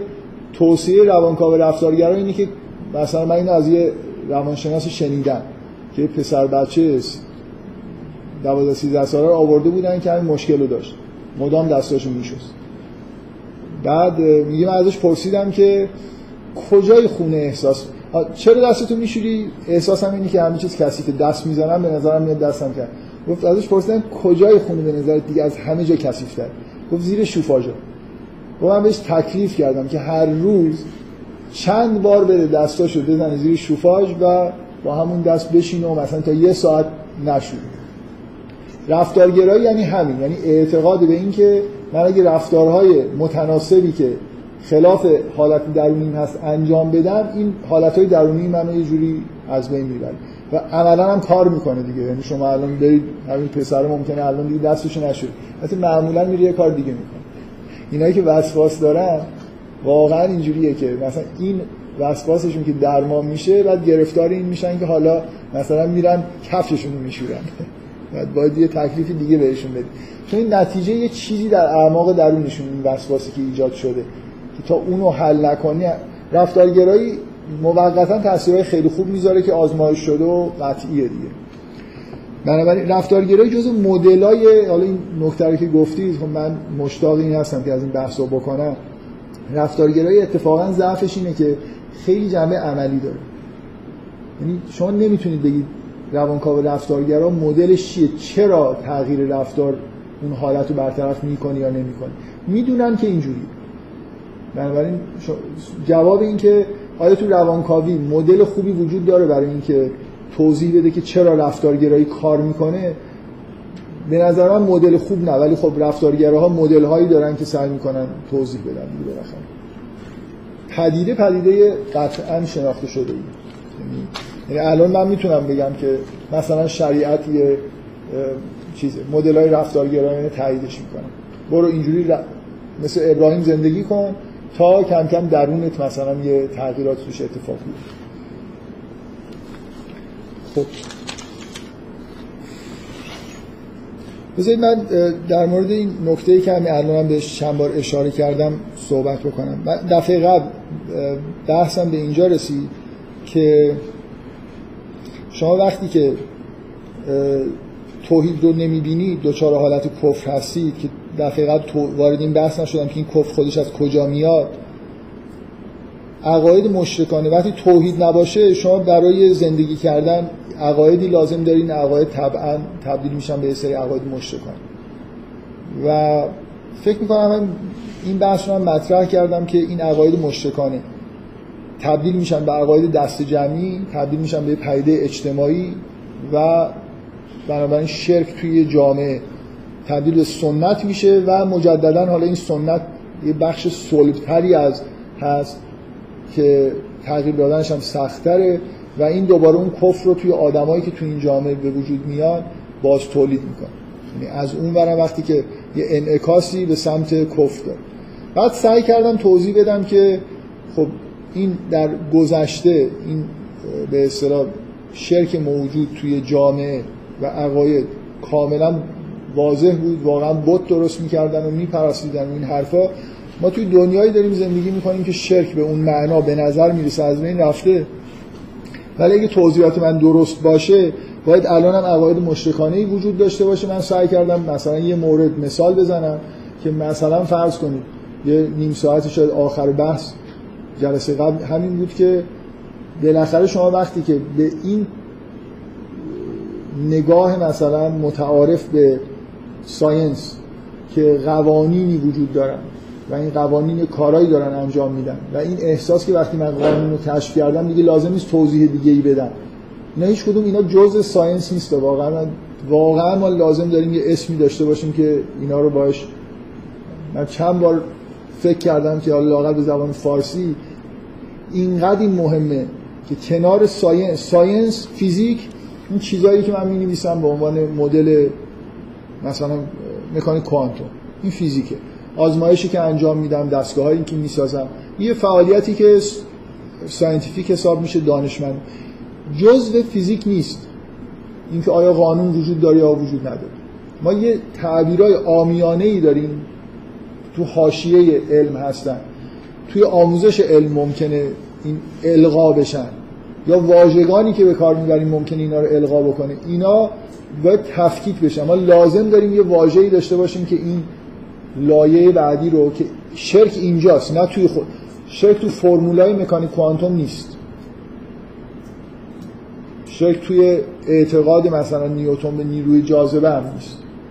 می‌تونه من نیروی جاذبه رو قبول داشته باشم فرمولاشو بنویسم محاسبه کنم هیچ مشکلی هم وجود نداره. ولی اگه احساس هم این باشه که اینجا یه چیزی به اسم قانون جاذبه وجود داره و هیچ هم لازم نیست بگم چیه. هیچ هم لازم نیست که کسی اینو ایجاد کرده باشه. و همه چیز وقتی قانون جاذبه رو گفتم دیگه اتوماتیک شد و نیازی مثلا به توضیح دیگه نیست. این که دیگه جزء عقاید نیوتن نیست. این مشرکانه است. یا همچین نگاهی به قوانین علمی که فکر می‌کنیم داریم کشف می‌کنیم مشرکانه است. بنابراین خوبه که واژه داشته باشیم. تا وقتی واژه نداشته باشیم یه جوری جا نمیفته حالا بذارید همینجا من واقعا اینو نگفتم برای اینکه به اینجا برسم ولی طبق یاد داشتم نوبتی که همینو بگم.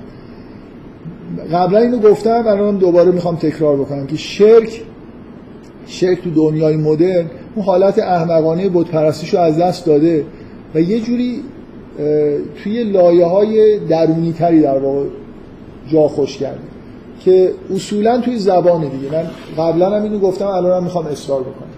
که جایگاه شرک از اولش هم قرآن وقتی شما می‌خونید این حداقل دو بار سراحتا به این اشاره میشه که بتها اسمایی هستن که ها انتون و آبا انگار, انگار یه جوری از اون زمان هم برای اینکه چیزی واقعا در عالم بعل وجود نداره بعل یه واژه است یه مفهوم ساخته شده خیالیه. حالا اون بعل اون مجزمه هم نیست واقعا بهترین چیزی که میشه گفت اینی که بت یه واژه است. من اون واژه رو که می‌سازم اون مفهوم به وجود میاد. یه تصوری از یه موجود خیالی که اسمش بعله و قدرت هایی داره می‌تونه یه کارهای انجام بده. حالا می‌تونه این تبدیل مجسمه بشه میشه تبدیلش به مجسمه نکنه. اساس شرک اینه که من به یه چیزی به وجود یه چیزی اعتقاد داشته باشم که این چیز اصلا وجود نداره. یعنی یه اسمی در واژگان من باشه که ما به ازای خارجی نداره این در دوران گذشته خیلی همچین چی میگن ساده دلانه یه موجودی به اسم خیالی درست می‌کردن. یه اسم براش میذاشتن مجسمه درست می‌کردن خجالت هم نمیکشیدن. چون هنوز یه خورده مثلا خنگ بودن و خیلی باهوش نبودن و اینا فکر می‌کردن مثلا خیلی هم بعدا بعضی مدتی بین این مجسمه و موجوده و اسم و اینا دیگه تفاوتی قائل نبودن. همون مجسمه اینجوری براشون می‌شد. مثلا عامل یه قدرت موهومی که به مثلا بعل یا حالا هر چیز دیگه نسبت میده دوران از یه جایی به بعد خب انسان های خود هوشیارترن یه مقدار از این خوابهای کودکانه دوران گذشته بیرون اومدن درس خوندن دیگه همچین عقیده ای رو نمیپذیرن. ولی اینکه دنیا در واقع واژگان موهوم سراسر در واقع زندگی ما رو و زبان ما رو در بر گرفته این ادامه پیدا کرده من قبلا چون در این مورد چند بار بحث کردم نمی‌خوام الان واردش بشم. فقط می‌خوام بگم نمونه ای که من در واقع جلسه قبل گفتم اینه که شما به همین معنایی که الان داریم به کار می‌بریم قانون علمی مثلا قانون جاذبه یه اسمیه که به ما به ازای خارجی نداره. بنابراین از همون نوع در واقع مشکلاتی که اون موقع وجود داشت. من برای قانون جاذبه مجسمه درست نمی کنم ولی یه مفهومی تو ذهنمه که این مابازای خارجی نداره یه اسم من براش گذاشتم و اون عقاید حاشیه‌ای علم که اسمی براش نداریم اون همون چیزایی که جزء science نیستن. ولی به نوعی دوروبر science این عقاید انگار وجود داره. اون عقاید مشرکانه برای این موجود موهومی که یه اسم گذاشته شده یه تأثیراتی قائله در عالم که اینا کاملا مشرکانه است دیگه. یعنی مثلا اون توهم که یه قانونی وجود داره مثلا قانون جاذبه است که داره این کرات رو میچرخونه. و دیگه هم احتیاج نیست من بگم که قانون از کجا اومد چیه فلان. این عقاید این شکلی دقیقا میشه مثل اینکه من بگم هبل فلان کارو می‌کنه بل فلان کارو می‌کنه. و حالا توی واژگان ما توی سطح خیلی خیلی بیشتر از این که مثلا این واژه مثل قانون داریم در موردش حرف می‌زنیم واژگان منحرفی وجود داره که توهم ایجاد می‌کنن. و اینا در واقع جاهاییه که شرک نهادینه شده. ببینید بیشترین جایی که در واقع شرک وجود داره توی زبان. ما توی فرهنگ ها ممکنه شما بگردید بگید که من دقیقا یه گزاره های می‌تونم پیدا بکنم یا آین های مشتکانه ولی باز منشأ اصلی یعنی اون پایگاه اصلی انگار شرک جایی که میشینه و یه جوری تشخیص دادنش سخت میشه و در آوردنش و اصلاح کردنش مشکله توی زبان. اون جای صلبی که مخصوصا خود نامرئیه و دیده نمیشه اینه که تو زبان واجه های کج و موج و بدون ما خارجی ایجاد میشه. که ما الان تو دوران مدرن در واقع درگیری با این مسئله است که تشخیص دادنش برطرف کردنش اصلا کار ساده نیست. یعنی شکستن مثلا چند تا مجسمه توی نمی‌دونم یه بتکده خب خیلی کار مشخصتر و ساده تریه و حالا اینکه اثر می‌ذاره یا نمی‌ذاره این بحث جداست. ولی به هر حال مبارزه کردن با بعلی که یه بت داره یه مجسمه داره یه جوری خیلی روشنتره که چیکار باید کرد. تا اینکه من بخوام مثلا فرض کنید توی فرهنگ و زبان دنبال یه اعوجاجایی بگردم که اصلا توضیح دادن این که اینا مشتکانه است ممکنه خیلی ساده نباشه. من جلسه قبل بیشتر از نیم ساعت زحمت کشیدم شاید بتونم توضیح بدم که این مفهوم قانون علمی یه درجه از شرک درش مثلا وجود داره. فکر می‌کنم که هر چقدر این شرک توی لایه های زبان بیشتر عمیق‌تر فرو میره یه سری واژه‌های کلیدی ساخته میشه که اساسا نگاهمون به دنیا رو عوض می‌کنه. اینا برطرف کردنشون هم سخت. فکر کنم معادل با بت شکنی اینه که واژه از بین ببریم. مثلا بگیم که از فردا ما این واژه رو استفاده نمی کنیم جاش این واژه رو استفاده می کنیم یا یه واژه های جدیدی رو کوین بکنیم. یعنی الان من پیشنهادم برای اینکه یه واژه درست کنیم برای اون عقاید حاشیه علم اینه که ساینس و واژه‌ش از بین نبریم. ولی شما شما اگه ببین واژه ها اینجوری هن که یه گستره معنایی دارن. شما اگه یه واژه خوبی کنارشون ایجاد بکنید اینا میرن سر جای خودشون کوچیک میشن و اون واژه جدید در واقع حالا می‌تونه کاربردهای جدید پیدا بکنه. بنابراین لزوم نداره من به این فکر بکنم که می‌خوام واژه ها رو حذف کنم. ولی اگه لازمه چند تا واژه جدید توی یه هیته تولید بکنم کاربردهای جدید پیدا کنم مفهوما رو بگم تا اینکه مثلا به نوعی به یه جایی برسم که نگاه هم اصلاح بشه. در ما سراسر زبانمون پر از واژگان این شکلیه. من چون قبلا یه چند تا مورد محدود و حداقل مثال زدم یه نمونه‌ای که قبلا در موردش صحبت کردم یادآوری بکنم. مشرکانه بودن اون حاشیه علم دقیقا شما از اینجا می‌فهمید که هر چقدر هم سعی می‌کنن بعضی از این علما در مورد تئوری های خودشون و بحثایی که می‌کنن حرف بزنن و عبارت های این شکلی موهوم استفاده نکنن که طبیعت اینجور می‌خواست. طبیعت اینطوری کرد. از خودشون بپرسیدم می‌دونن که دارن حرف بی‌معنایی می‌زنن. طبیعت چیزی نمی‌خواد طبیعت کاری نمی‌کنه. مثلا طبیعت چیزی نیست که بخوایم بهش فعل نسبت بدیم. ولی دقیقا به دلیل اون عقاید حاشیه‌ای خود به خود عبارتهای غیر بی, معنا در واقع تولید میشه. که توجیه کردن اینکه چرا داری این عبارت رو به کار می‌بری سخته. در واقع یه مفهومی ما, ما نمی‌تونیم ویژگی شرک اینه. ما نمی‌تونیم عقیده غیر از توحید داشته باشیم. به محض اینکه خدا رو بذارید کنار یه مثلا چیزی یه واژه مثل طبیعت توی جمله هایی میشینه که خدا باید بنشین یعنی به جای اینکه بگید خدا این کارو کرد خدا اینطور خواست مثلا میگید که طبیعت این کارو کرد طبیعت اینو خواست. بالاخره انگار شرک همینه که من خدا رو چیزهایی رو جاش بنشونم. توی انگار تو بعضی از عبارت ها گزاره هایی که شعن خداونده که فائل باشه چیزی دیگه رو فائل قلم داد کنم. میشه یه تعریفی شما از شرک بگید که عقایدی که رسما بعضی جاهایی که فائل خداست چیز دیگه میشینه اینا شرکن. دیگه اگه من رسما اعتقاد داشته باشم به اینکه طبیعت فلان کارو کرد انگار به یه هویتی یه موجودی به اسم طبیعت قائل شدم که یه چیزایی می‌خواد یه کارایی می‌کنه. چه فرقی واقعا با بعل داره؟ فقط مجسمه نداره دیگه. حالا ما ما خودمون خوبه یه مجسمه طبیعت هم بسازیم.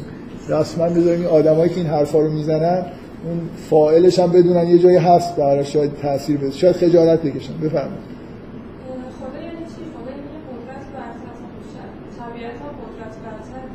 یعنی طبیعت طبیعت چیه؟ مثلا قانونی که توی طبیعت یا مثلا کائنات آره خب. خب یعنی هوشیاره. طبیعت نه.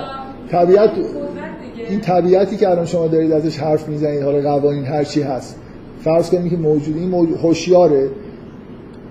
اهدافی داره چیزایی می‌خواد.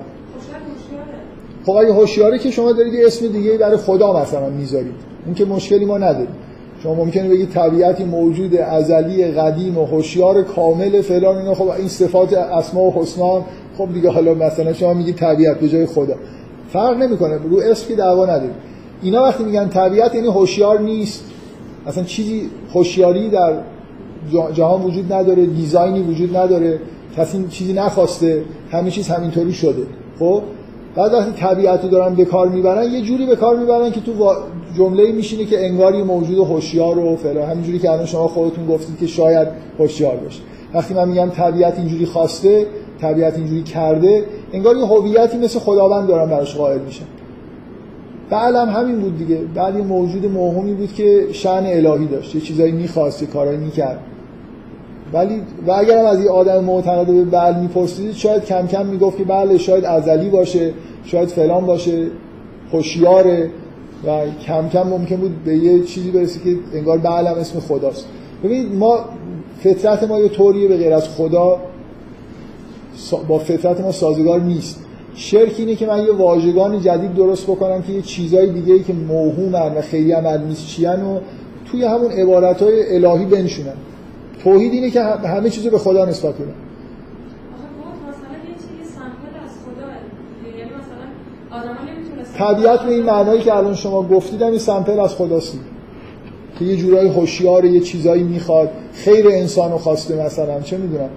توی عبارتهایی به کار میره که یه جوری آدم احساس می‌کنه که از اون آدمی که این عبارت داره فرق بین بل با نیچر اینه که اون آدمی که در مورد بل صحبت می‌کرد ممکن بود ازش بپرسیدن بگید آره هوشیاره. الان اینجوریه که نیچر رو در عبارتهایی به کار می‌برن که بوی هوشیاری میده ولی منکر این هستن که یعنی ازشون بپرسید میگن نه. ما نمیگیم که طبیعت مثلا چیزی خاصه اصلا چیزی به اسم طبیعت وجود داره و این حرفا. یعنی حرفی که شما می‌زنید نمی‌زنن در جواب میگن این عبارت ها مثلا یه حالت استعاری داره ولی چرا آخه هی اینا تکرار میشن؟ اگه چرا نمیشه راحت حرف زد؟ برای اینکه اون تئوریا توش یه مشکلی وجود داره. یعنی اون اینکه قانون گفته نشده چیه از کجا اومده یه فضای خالی وجود داره که هی ناخودآگاه یه سری واژه ها انگار اون فضای خالی رو پر می‌کنه. بالاخره انگار توی جهان یه اراده وجود داره که از هوشیاری اومده. من می‌خوام نگم اینو ولی هی مثلا وقتی که دارم بحث می‌کنم از این واژگانی استفاده می‌کنم عبارت های مشابه عبارت هایی که برای خدا باید استفاده بشه به کار میشه عینا در مورد قانون هم همین قوانین این کارو می‌کنن. یعنی چه قوانین این کاری رو می‌کنن؟ قانون باعث شده که این اینجوری فلان قانون جاذبه باعث میشه که فلان چیز اینطوری بشه. یعنی اینجا قانون جاذبه فاعله. که داره یه کاری رو برای ما انجام میده. نه معلومه چیه نه معلومه چجوری اون کار رو داره انجام میده. این چون اینجا ابهامی وجود داره که science بهش پاسخ نمیده خود به خود توی عبارتهای عبارتهای بی‌معنی به کار میره. و نکته اینه که نکته اساسی اینه science قرار نیست این چیزا رو جواب بده. ساینس اون بخش فرمول نوشتن و پیشگویی کردن و آزمایش کردن که مستقل از این حاشیه هاست. یعنی من الان مک- مکانیک کوانتوم ممکنه خیلی بهش ایمان داشته باشم و هیچ هم معتقد به اینکه قانون علمی وجود داره و اینا نباشن. یه سری فرمول دارن پیشگویی می‌کنن. فیزیکدانا این کار دارن انجام میدن. کار مشروعیه. اگه نگیم مقدسه. کار خوبیه خالصا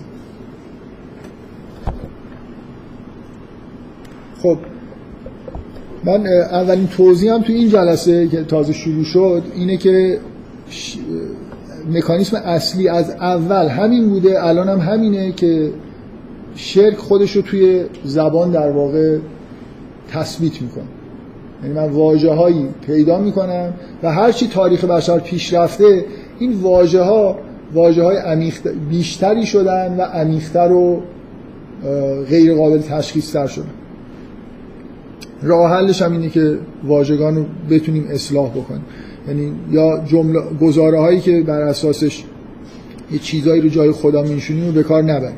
حالا چه می‌خواد فاعل قانون باشه چه طبیعت باشه یا هر چیز دیگه بعد نکته ای که من باز می‌خوام برگردم به دوران گذشته یه کاری که از جلسه قبل شروع کردم که لزومی نداشت گفتم که خودم می‌خوام اینجوری باشه اینه که مثلا فرض کنید فقط کار به حوزه معنایی شرک ندارم. می‌خوام در مورد این بحث بکنم که آیا شرک در دوران مدرن هم وجود داره یا نداره. این مستقل از فهمیدن شرک توی قرآنه. می‌تونستم وارد این بحث نشم ولی چون به نظرم جالبه این کار دارم می‌کنم.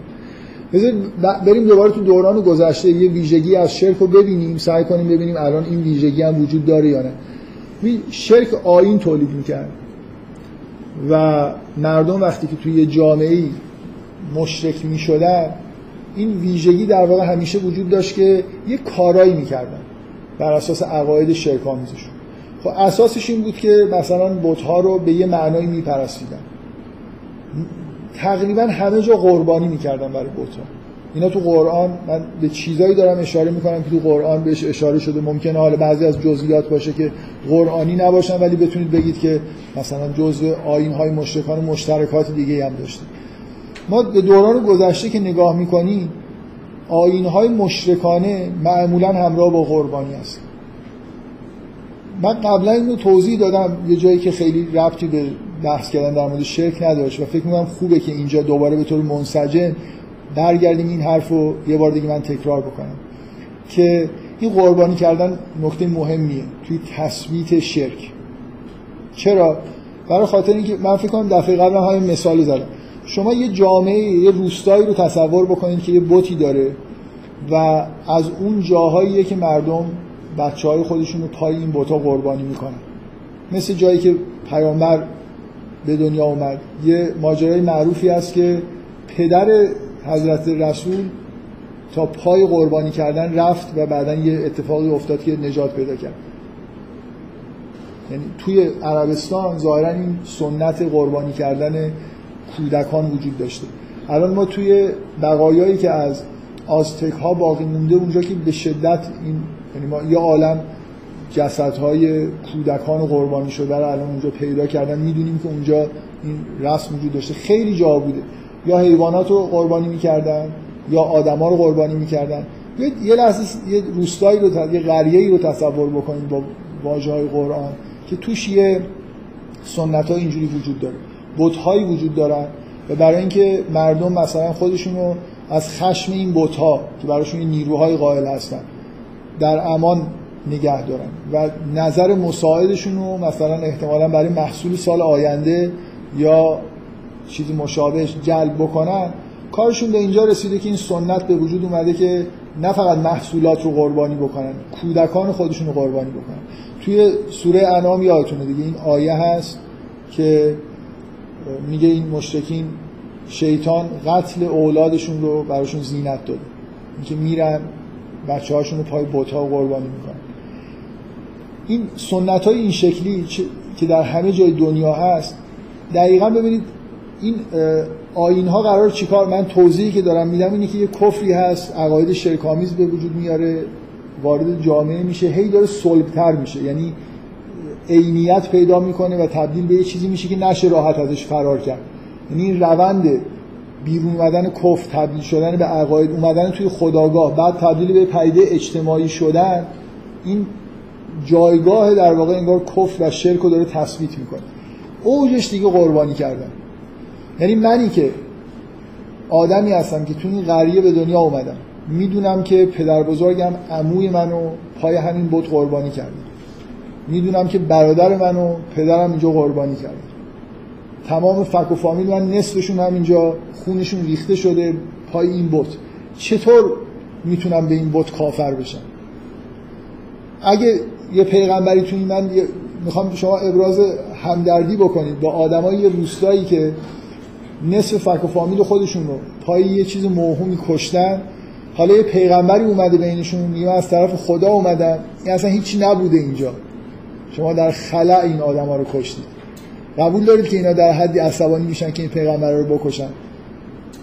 اینکه من به این احساس برسم که تمام این آدمایی که اینجا کشته شدن این بچه های معصوم و بدبخت و بیگناه برای هیچی کشته شدن. خیلی خیلی این سخت. دقیقا ببینید افکار و عقاید نادرست وقتی تبدیل به عمل میشن. شما انرژیتون رو صرفش می‌کنید. یه راه نادرستی رو میری هر چی بیشتر پیش بری برگشت سختتر میشه برای همینه که رهبرای سیاسی پیروان خودشون رو تا وقتی گرم هستن به یه کارهایی دعوت می‌کنن که بعدا برگشتن از اون کار سخت بشه. یعنی من اگه همینجوری یه رهبر سیاسی خیلی متعادل و آدم خوبی باشم به پیروان خودم مثلا فرض کنید یه راهی رو داریم میریم هیچ وقت نمیام مثلا فرض بگم که برید نمی‌دونم فلان بذار یه نمونه خیلی روشن. یه ره- رهبر سیاسی که یه پیروانی داره و جنگ را میندازه. نصف این آدمایی که پیروش هستن تو این جنگ کشته شدن. قبول ندارید که اون نصفی که باقی موندن نمی‌تونن به راحتی قبول بکنن که کل این راهی که رفتیم و این آدمایی که کشته شدن همش نادرست بود. همش در واقع یه جوری واضحه که این شکلیه دیگه. الان شما توی مثلا برید جامعه آمریکا اینا شهدایی در راه آزادی و دموکراسی و اینا دادن. مگه میشه به راحتی به آدم آمریکایی گفت بابا همه اینا همش اصلا چرند اینا مثلا شما رو گول زدن؟ یعنی همین الان وقتی که آمریکایی‌ها وارد جنگ مثلا تو افغانستان و عراق میشن اون ایدئولوژی آمریکایی که پشت این جنگ ها 200 ساله داره کار می‌کنه به نوعی تقویت میشه. زشت میشه که یه آدمی بیاد جلوی مثلا خانواده شهدای جنگ نمی‌دونم افغانستان بگه که اینا همش مزخرفه. من یادمه که یه بار تو انگلستان همین چند سال قبل در تشییع جنازه سربازایی که توی افغانستان یا عراق کشته شده بودن یه عده آدم ضد جنگ اومدن و حرفای توهین آمیزی زدن کار به دادگاه کشید. یعنی خانواده های شهدا رفتن دادگاه که اینا به مثلا بچه های ما که مردن به طور وقیحانه ای توهین کردن. مثلا پلاکارد آورده بودن که اینا چیز بودن. مثلا نمی‌دونم پیرو شیطان بودن که کشته شدن. مثلا فکر کنید یه همچین چیزی. فکر می‌کنم اون گروهی هم که این تظاهرات ضد جنگ و در موقع این تشییع جنازه انجام داده بود یه گروه های مذهبی بودن که از این حرفا زده بودن. که این کشته شده ها رو به عنوان پیروان چون این خانواده های عزادار بچه هاشون رفتن کشته شدن. اینا دارن فکر می‌کنن و ارتش و اینا هم دیگه. همیشه تو اینجور موارد میان که با افتخار و مارش و چیز نظامی و یه جوری خانواده ها رو مثلا راضی بکنن. قرامتی هم بهشون داده بشه که مثلا بچه هاشون در راه آزادی و افتخار و اینا کشته شدن. حالا یه مشت آدم اونجا اومدن وایستادن میگن که اینا همه نوکر شیطان بودن و هر حرفی از دهنشون هم در رسیده مثلا زدن و اینا رو جریحه دار کردن. حالا من کار به نتیجه دادگاه ندارم ولی این پدیده مثلا توی انگلستان هم چند سال قبل اتفاق افتاد.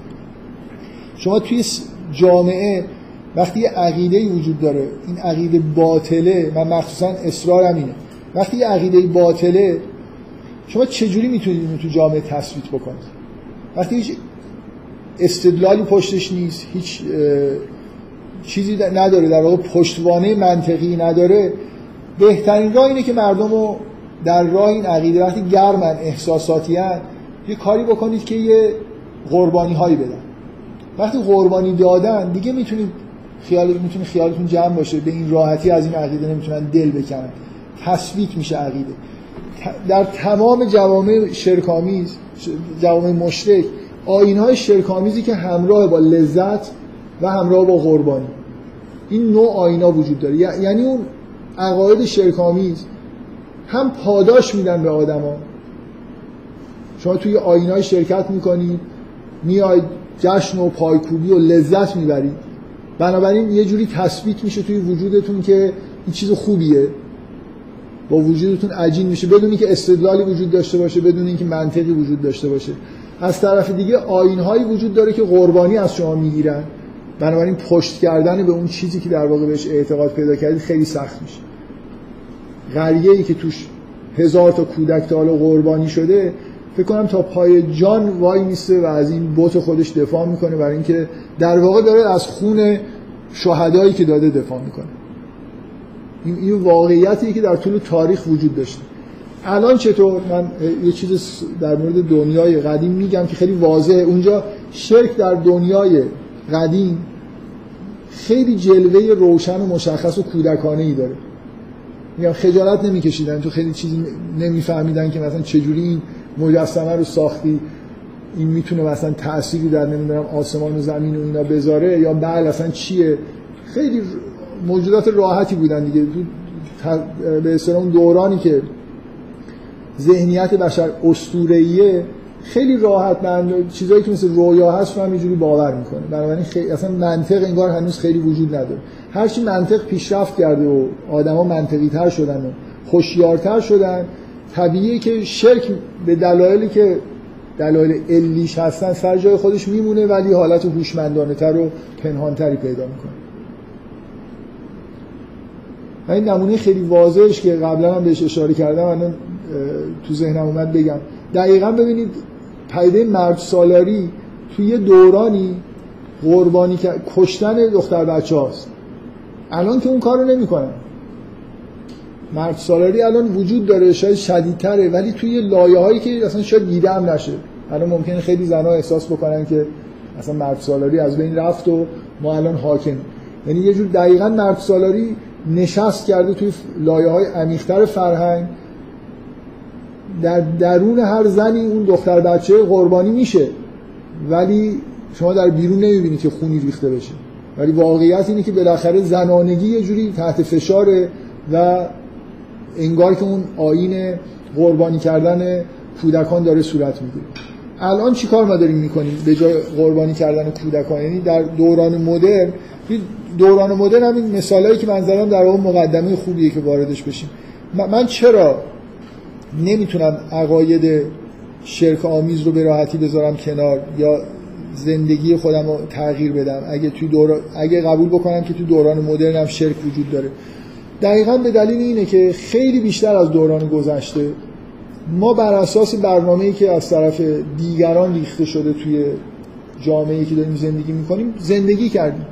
لازم نیست شما خونتون ریخته بشه. شما اگه مثلا فرض کنید یه لحظه حالا مثال خیلی خوبی شاید نتونم پیدا بکنم. یه لحظه فکر کنید که کل این جریان مثلا فرض کنید تولید علم و تکنولوژی و اینا همه مثل آینای مشتکانه اینا رو در نظر بگیرید. من نمی‌خوام بگم هستا. یه لحظه فکر کنید. یه به عنوان یه استایلی که توی حالا یه خود مثالای واقعی تر می‌زنم. یه آدمی که از 6 سالگی فرستادنش مدرسه کاری که کرده اینه که تو همین نظام سرمایه‌داری موجود مثلا 20 سال درس خونده که بتونه یه شغلی پیدا بکنه و وارد بازار کار بشه یه کارایی انجام بده که در واقع خدمت به همین نظام اقتصادی موجوده. حالا 40 50 سالش شده. من بیام یقهشو بگیرم آقا کل عمرت بر فناست. مثلا از اولش که رفتی مدرسه هر چی بهت گفتم مزخرف بود زندگیت هم همش باز تولید همین چرندیاتی بود که تو این دنیا وجود داشت. این راحته که اینو بپذیره. بعد از اینکه این همه در واقع ز- خودشو قربانی کرد. زندگی خودشو تو این راه گذاشته. من وقتی ما توی دنیایی داریم زندگی می‌کنیم که به شدت برنامه ریزی شده است.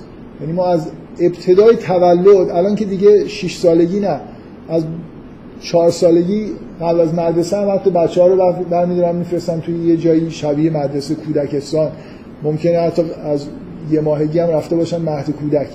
اینکه جامعه اون چیزی که در بیرون هست آدمی که متولد شده بلا فاصله میقاپه و شروع می‌کنه تعلیم دادنش برای یه منظورایی که خوبه که بهش برسه. خب واضحه که این آدم بعد از سی سال چهل سال پنجاه سال زندگی با همین استایل زندگی که توش در واقع به دنیا اومده و همه زندگیشو پای همین گذاشته طبعا براش مشکل پذیرفتن این که زیربنای همه این کارهایی که داریم می‌کنیم اشتباهه. و ما توی دنیایی داریم زندگی می‌کنیم که خون کسی ظاهرا حالا بغیر از توی جنگایی که راه میندازن پای یه بوتی ریخته نمیشه. ولی همه ما به نوعی زندگی خودمون رو صرف یه استایل زندگی مدرنی کردیم که در بیرون وجود داشته و ما توش به دنیا اومدیم و به معنای واقعی کلمه به ما تحمیل شده. یعنی من از اولی که به دنیا میام اینجوری نیست که مثلا بذارن زندگی خودم رو بکنم خیلی خیلی دنیای مدرن برای بچه ها برنامه داره. مثلا به نظر میاد که آموزش اجباری خیلی پیشرفت خوب انسانی بوده در دنیا. ولی واقعیت اینو بالاخره یه چیزی شبیه سربازگیریه. یعنی یه مدارسی وجود داره. این مدارس خیلی جنبه انسانی نداره چیزی که آموزش میدن بلکه در جهت خدمت به اقتصاد مثلا موجود توی جامعه است. و بچه ها از سن خیلی پایین مثلا 6 سالگی وارد این آموزش ها میشن زندگی خودشون و عمر خودشون رو می‌ذارن. طبعا با عقایدی که در واقع به نوعی باش مربوط هست خوب می‌گیرن و براش یه جوری براشون سخت میشه که اینا رو بذارن کنار. ما آین الان آینهای لذت بخش داریم آینهای قربانی کردن به نوعی داریم. منتها اینا خیلی هوشمندانه تر و پنهانی تر هستن.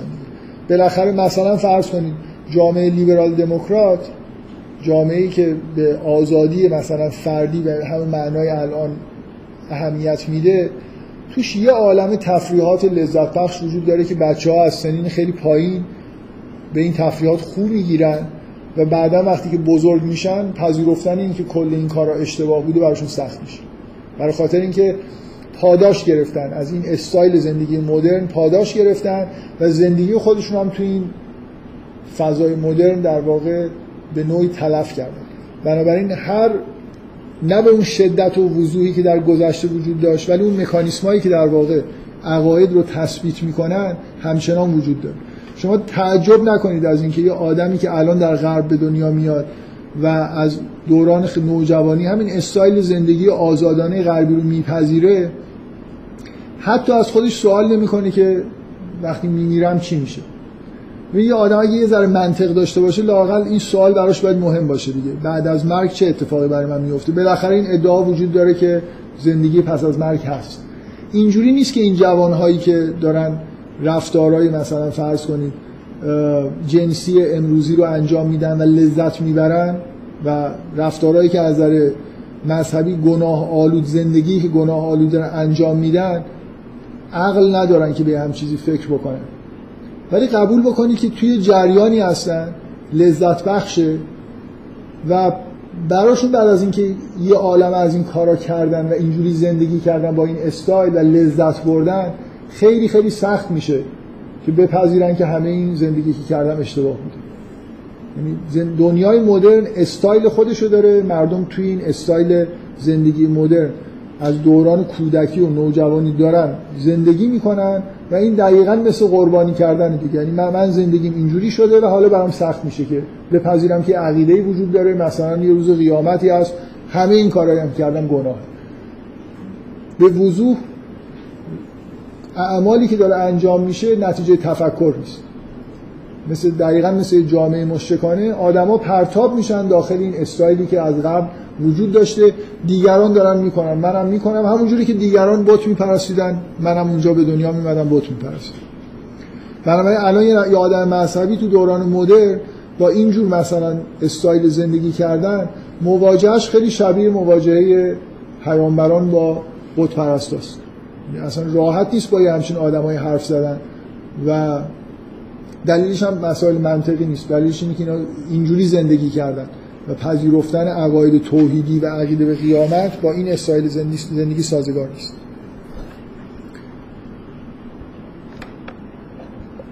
این یه نکته که ما برای تثبیت شرک تو جهان گذشته به طور خیلی خیلی روشنی مراسم قربانی و مراسم شاد مثلا جشن داشتیم. الان هم جشنا رو که عینا داریم و قربانی کردن هم به یه معنای یه خود عمیق‌تری چون زندگی خودمون رو سر و سرش صرف یه کارهای مشخصی مثلا توی نظام سرمایه داری می‌کنیم طبعا نتیجهش اینه که عقاید موجود رو میپذیریم و عقاید درست رو نمی‌تونیم بپذیریم. این یه نکته یه نکته دیگه هم می‌خوام بگم. بفرمایید.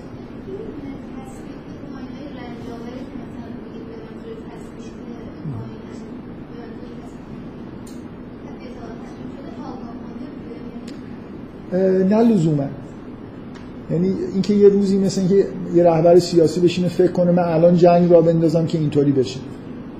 من لزومی نمی‌بینم که فکر بکنم که مثلا یه آدمی در گذشته می‌تونم فکر کنم که یه موجودی به اسم ابلیس هست که اون می‌دونه داره چیکار می‌کنه. اینکه قرآن دقیقا عبارتی که به کار می‌بره دقیقا همینه. میگه شیطان قتل اولاد رو در نظر اینا ذهنت داده.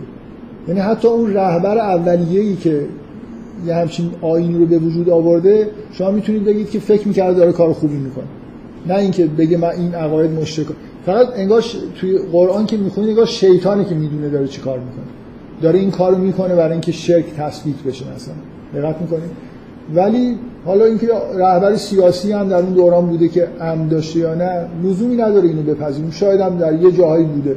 یا آدمای اونقدر هوشیار و اونقدر شیطان صفتی که می‌دونستن دارن چی کار می‌کنن خیلی عجیبه که مثلا کلا انگار معنای این حالا شعر مثلا تولید میشه اینکه یه نوع نیاز به تمایل به زندگی دنیا خواهانه هست بعد یهو می‌رسه به اینکه که آدم هست که من جهانی چرا اینقدر پیشرفت این سوال خوبیه نیست؟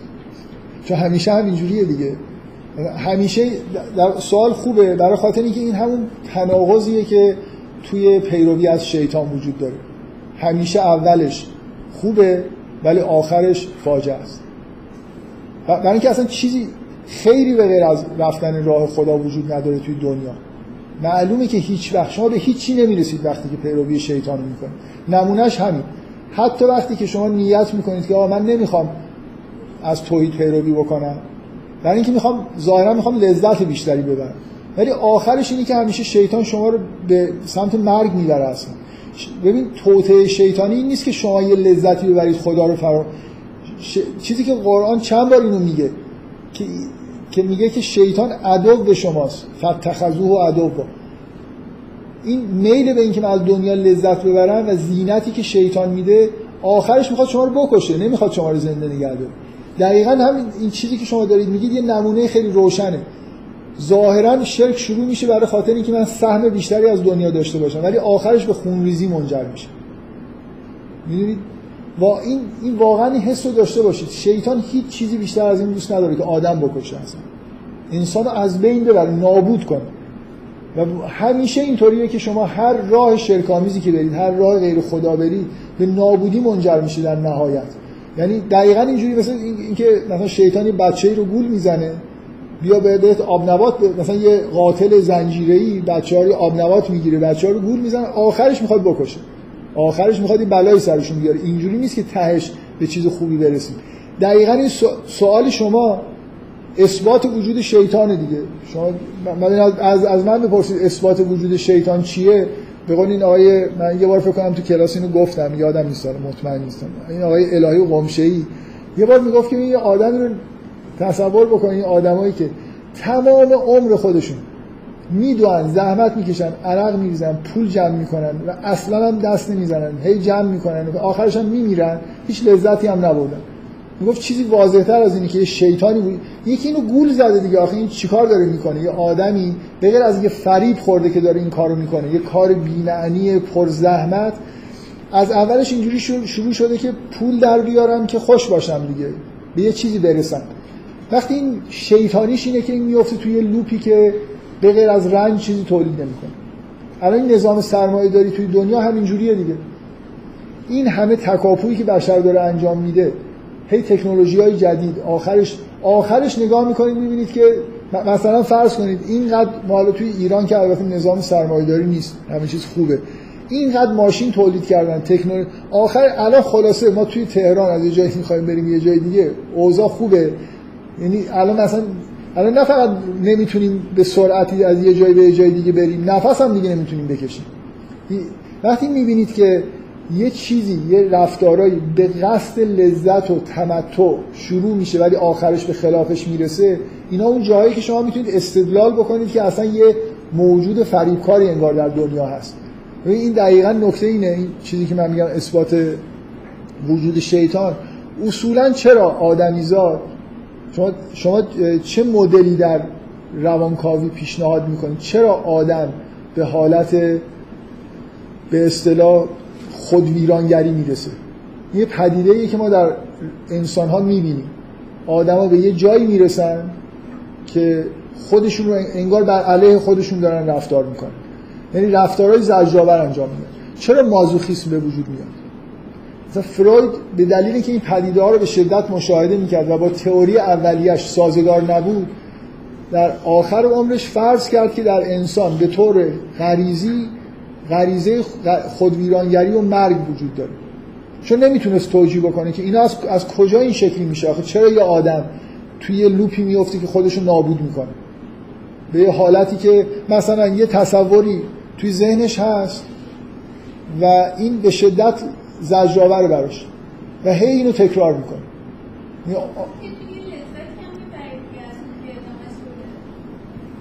در حالی که داره نابود میشه دیگه. چه چیزی این آدم رو برده به سمت اینکه خودشون نابود بکنه؟ حالا شما می‌تونید بگید که تو اون نابود کردن مثلا یه جور لذت هست. فروید تا یه جایی دقیقا همین حرف رو میزن که این حالت ها هم توش یه لذتی هست.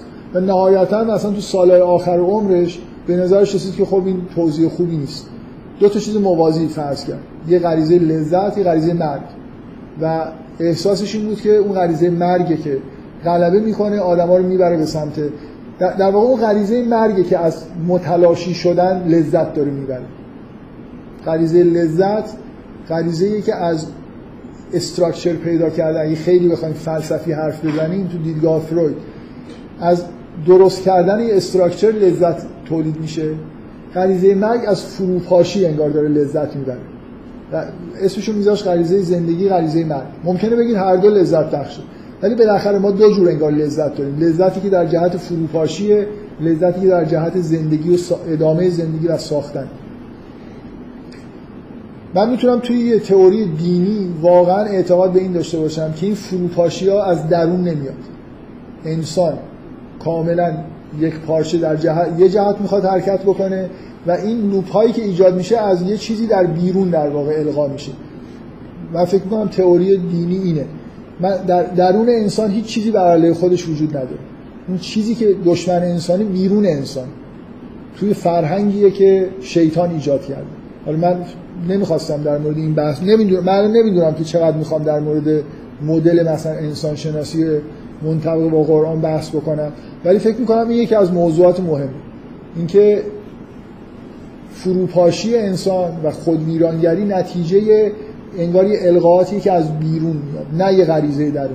اونطوری که فروید آخر عمرش می‌گفت دیگه مثلا تمایل به ریاضت و این چیزا تو انسان هست تا یعنی مثلا ممکنه که اون ز- مهاجمه ز- تجربه رو اینو انحراف به دیگه انحرافی بر مبنای بذار یه خورده این ریاضت که میگید من ممکنه رشد کردن حتما توش رنج هست. برای اینکه رها کردن لذت های فعلی به امید دست پیدا کردن به لذت های بالاتر توش هست دیگه. من یه چیزی یه رنجی می‌کشم تا به یه چیزی برسم. مثلا یه آدمی که پرورش اندام داره کار می‌کنه یا وزن برداری یا ورزشکاره رنج داره می‌کشه توی لحظه هایی ولی از یه چیزی بعدا لذت می‌بره. و به هدف خودش می‌رسه. اینکه لزوما اینکه من به طور لحظه ای ریاضت بکشم اینو نمیشه گفت خود ویرانگری. خود ویرانگری یعنی من توی لوپی بیفتم که رفتارهای رنج آوری انجام بدم که نهایتا به مرگ من منجر میشه. برای اون سوال اولیه شما سوال خوبیه. برای اینکه اون دقیقا یه جوری چیز دیگه نشانه های وجود فریبه. شرک که در ابتدا به نظر میاد برای لذت بردن انسان مناسبه نهایتا به مرگ منجر میشه. شما تمام جنگا تمام خونریزی ها نتیجه یه جور اگه مردم موحد باشن در آسایش و آرامش اتفاقا زندگی می‌کنن و بیشترین لذت رو هم از زندگی خودشون می‌برن. شرک یه توهمیه از لذت که بهش می‌رسیم که هیچ وقت بهش نمی‌رسیم بلکه نهایتا به نابودی هم می‌رسیم. یعنی این استایل های غلط زندگی که توحیدی نیستن هیچ وقت به یه جایی نرسیدن و نمی‌رسن. ابتداش لذت بخش هستن ولی نهایتا. من یه بار اینو گفتم به عنوان استدلالی که دیگه بدون جزئیات. چون هیچ انسانی که رشد پیدا نکرده. شما اگه اینو بپذیرید که انسان یه مسیر رشد داره و لذت های فیزیولوژیک مانع رشد هستن. اینا باید یه مقدار رها بشن تا انسان رشد بکنه. بنابراین همه انسان از یه سنی به بعد اگه غرق در لذت های فیزیولوژیک باشن دارن عذاب می‌کشن. برای اینکه مثل یه موجودی من یه بار این مثال زدم مثل اون گربه‌ای که توی جعبه میذارنش و شکل مربع مکعب مستطیل پیدا می‌کنه. خب موجودی نیست که غرق در لذت باشه برای اینکه قرار نبوده این شکلی بشه. انسانی که رشد نکرده مثل همون یه موجودی که گذاشتیدش توی یه مکعب مستطیلی همون شکل رو گرفته و همیشه در یه رنج درونی به سر می‌بره برای اینکه یه چیزایش از بین رفته دیگه موقعیتایی رو از دست داده. مثل, انسان رو بگیرید تحت فشار نذارید قدش بلند بشه. خب این ستون فقراتش انحنا پیدا می‌کنه. هزار تا ایراد پیدا می‌کنه. بهش هم خیلی غذا بدید خیلی هم یه لذتهایی براش فراهم بکنید. ولی نهایتا زندگی خوبی نداره. هیچ راهی برای زندگی لذت بخش واقعی به غیر از اینکه مسیر رشد رو طی بکنیم نیست. وگرنه به هر سنی می‌رسیم که لذت های مخصوص اون سن باید ایجاد شده باشه و ایجاد نشده باشه نمی‌تونید اینو با لذت های فیزیولوژیک پر کنید. بنابراین هی در واقع به یه تناهی مجبور میشید که دوز لذت های فیزیولوژیک خودتون رو اضافه بکنید نوعش رو عوض بکنید. دو مثلا فرض کنید چه می‌دونم هر هی یه کارهای جدیدی رو امتحان کنید و به هیچ جا نمی‌رسید. دیگه سن اون لذت ها گذشته. بنابراین همیشه مشغول دنیا شدن آخرش رنجه. چه انسان بمیره چه نمیره هیچ راهی برای لذت بردن به غیر از اینکه شما مسیر رشد رو مطابق با همون چیزی که روانتون اقتضا می‌کنه غیر از طی کردن این مسیر رشد هیچ راه دیگه نیست. بنابراین شیطان همیشه انسان رو به جایی می‌بره که نباید ببره و لذت نمی‌بره. و همیشه هم این کار رو با وعده لذت بردن داره می‌کنه. با دروغ دیگه. آخر به پدر بزرگ ما هم گفت که اگه از این درخت بخوری موجود جاودانه میشی یا فرشته ای میشی؟ از همینجا باید آدم می‌فهمه. دو تا گفت. چقدر خنگ بودن اینا. ببخشید پدر بزرگ ما. دو تا میگه معلومه داره دروغ میگه یا میگه یا خ... چیز بشی خالد بشی یا یه فرشته بشی. همیشه میگم نشانی دروغ گفتن. به یه. به یه نفر بگی که چرا فلان کار نکردی؟ اگه دو تا دلیل آورد داره دروغ میگه. حالا این کاری که نکرد. مثلا چرا نرسیدی سر قرار؟ ماشینم داشتم میمدم خراب شد. یه نفر بهم زنگ زد سه تا چهار تا. یه چیزیه که نمی‌خواد به شما بگه. که یه نفری که به شما میگه این کارو بکن تا فلان بشی بعد خب من به یه جایی رسیدم که بهتر تمومش کنم. من جلسه آینده رو از اینجا شروع می‌کنم که یکی از در واقع ویژگی های دیگه ای که شرک داشته بگر از این قربانی گرفتن چطور چیه و چجوری توی زمان حاضر وجود داره؟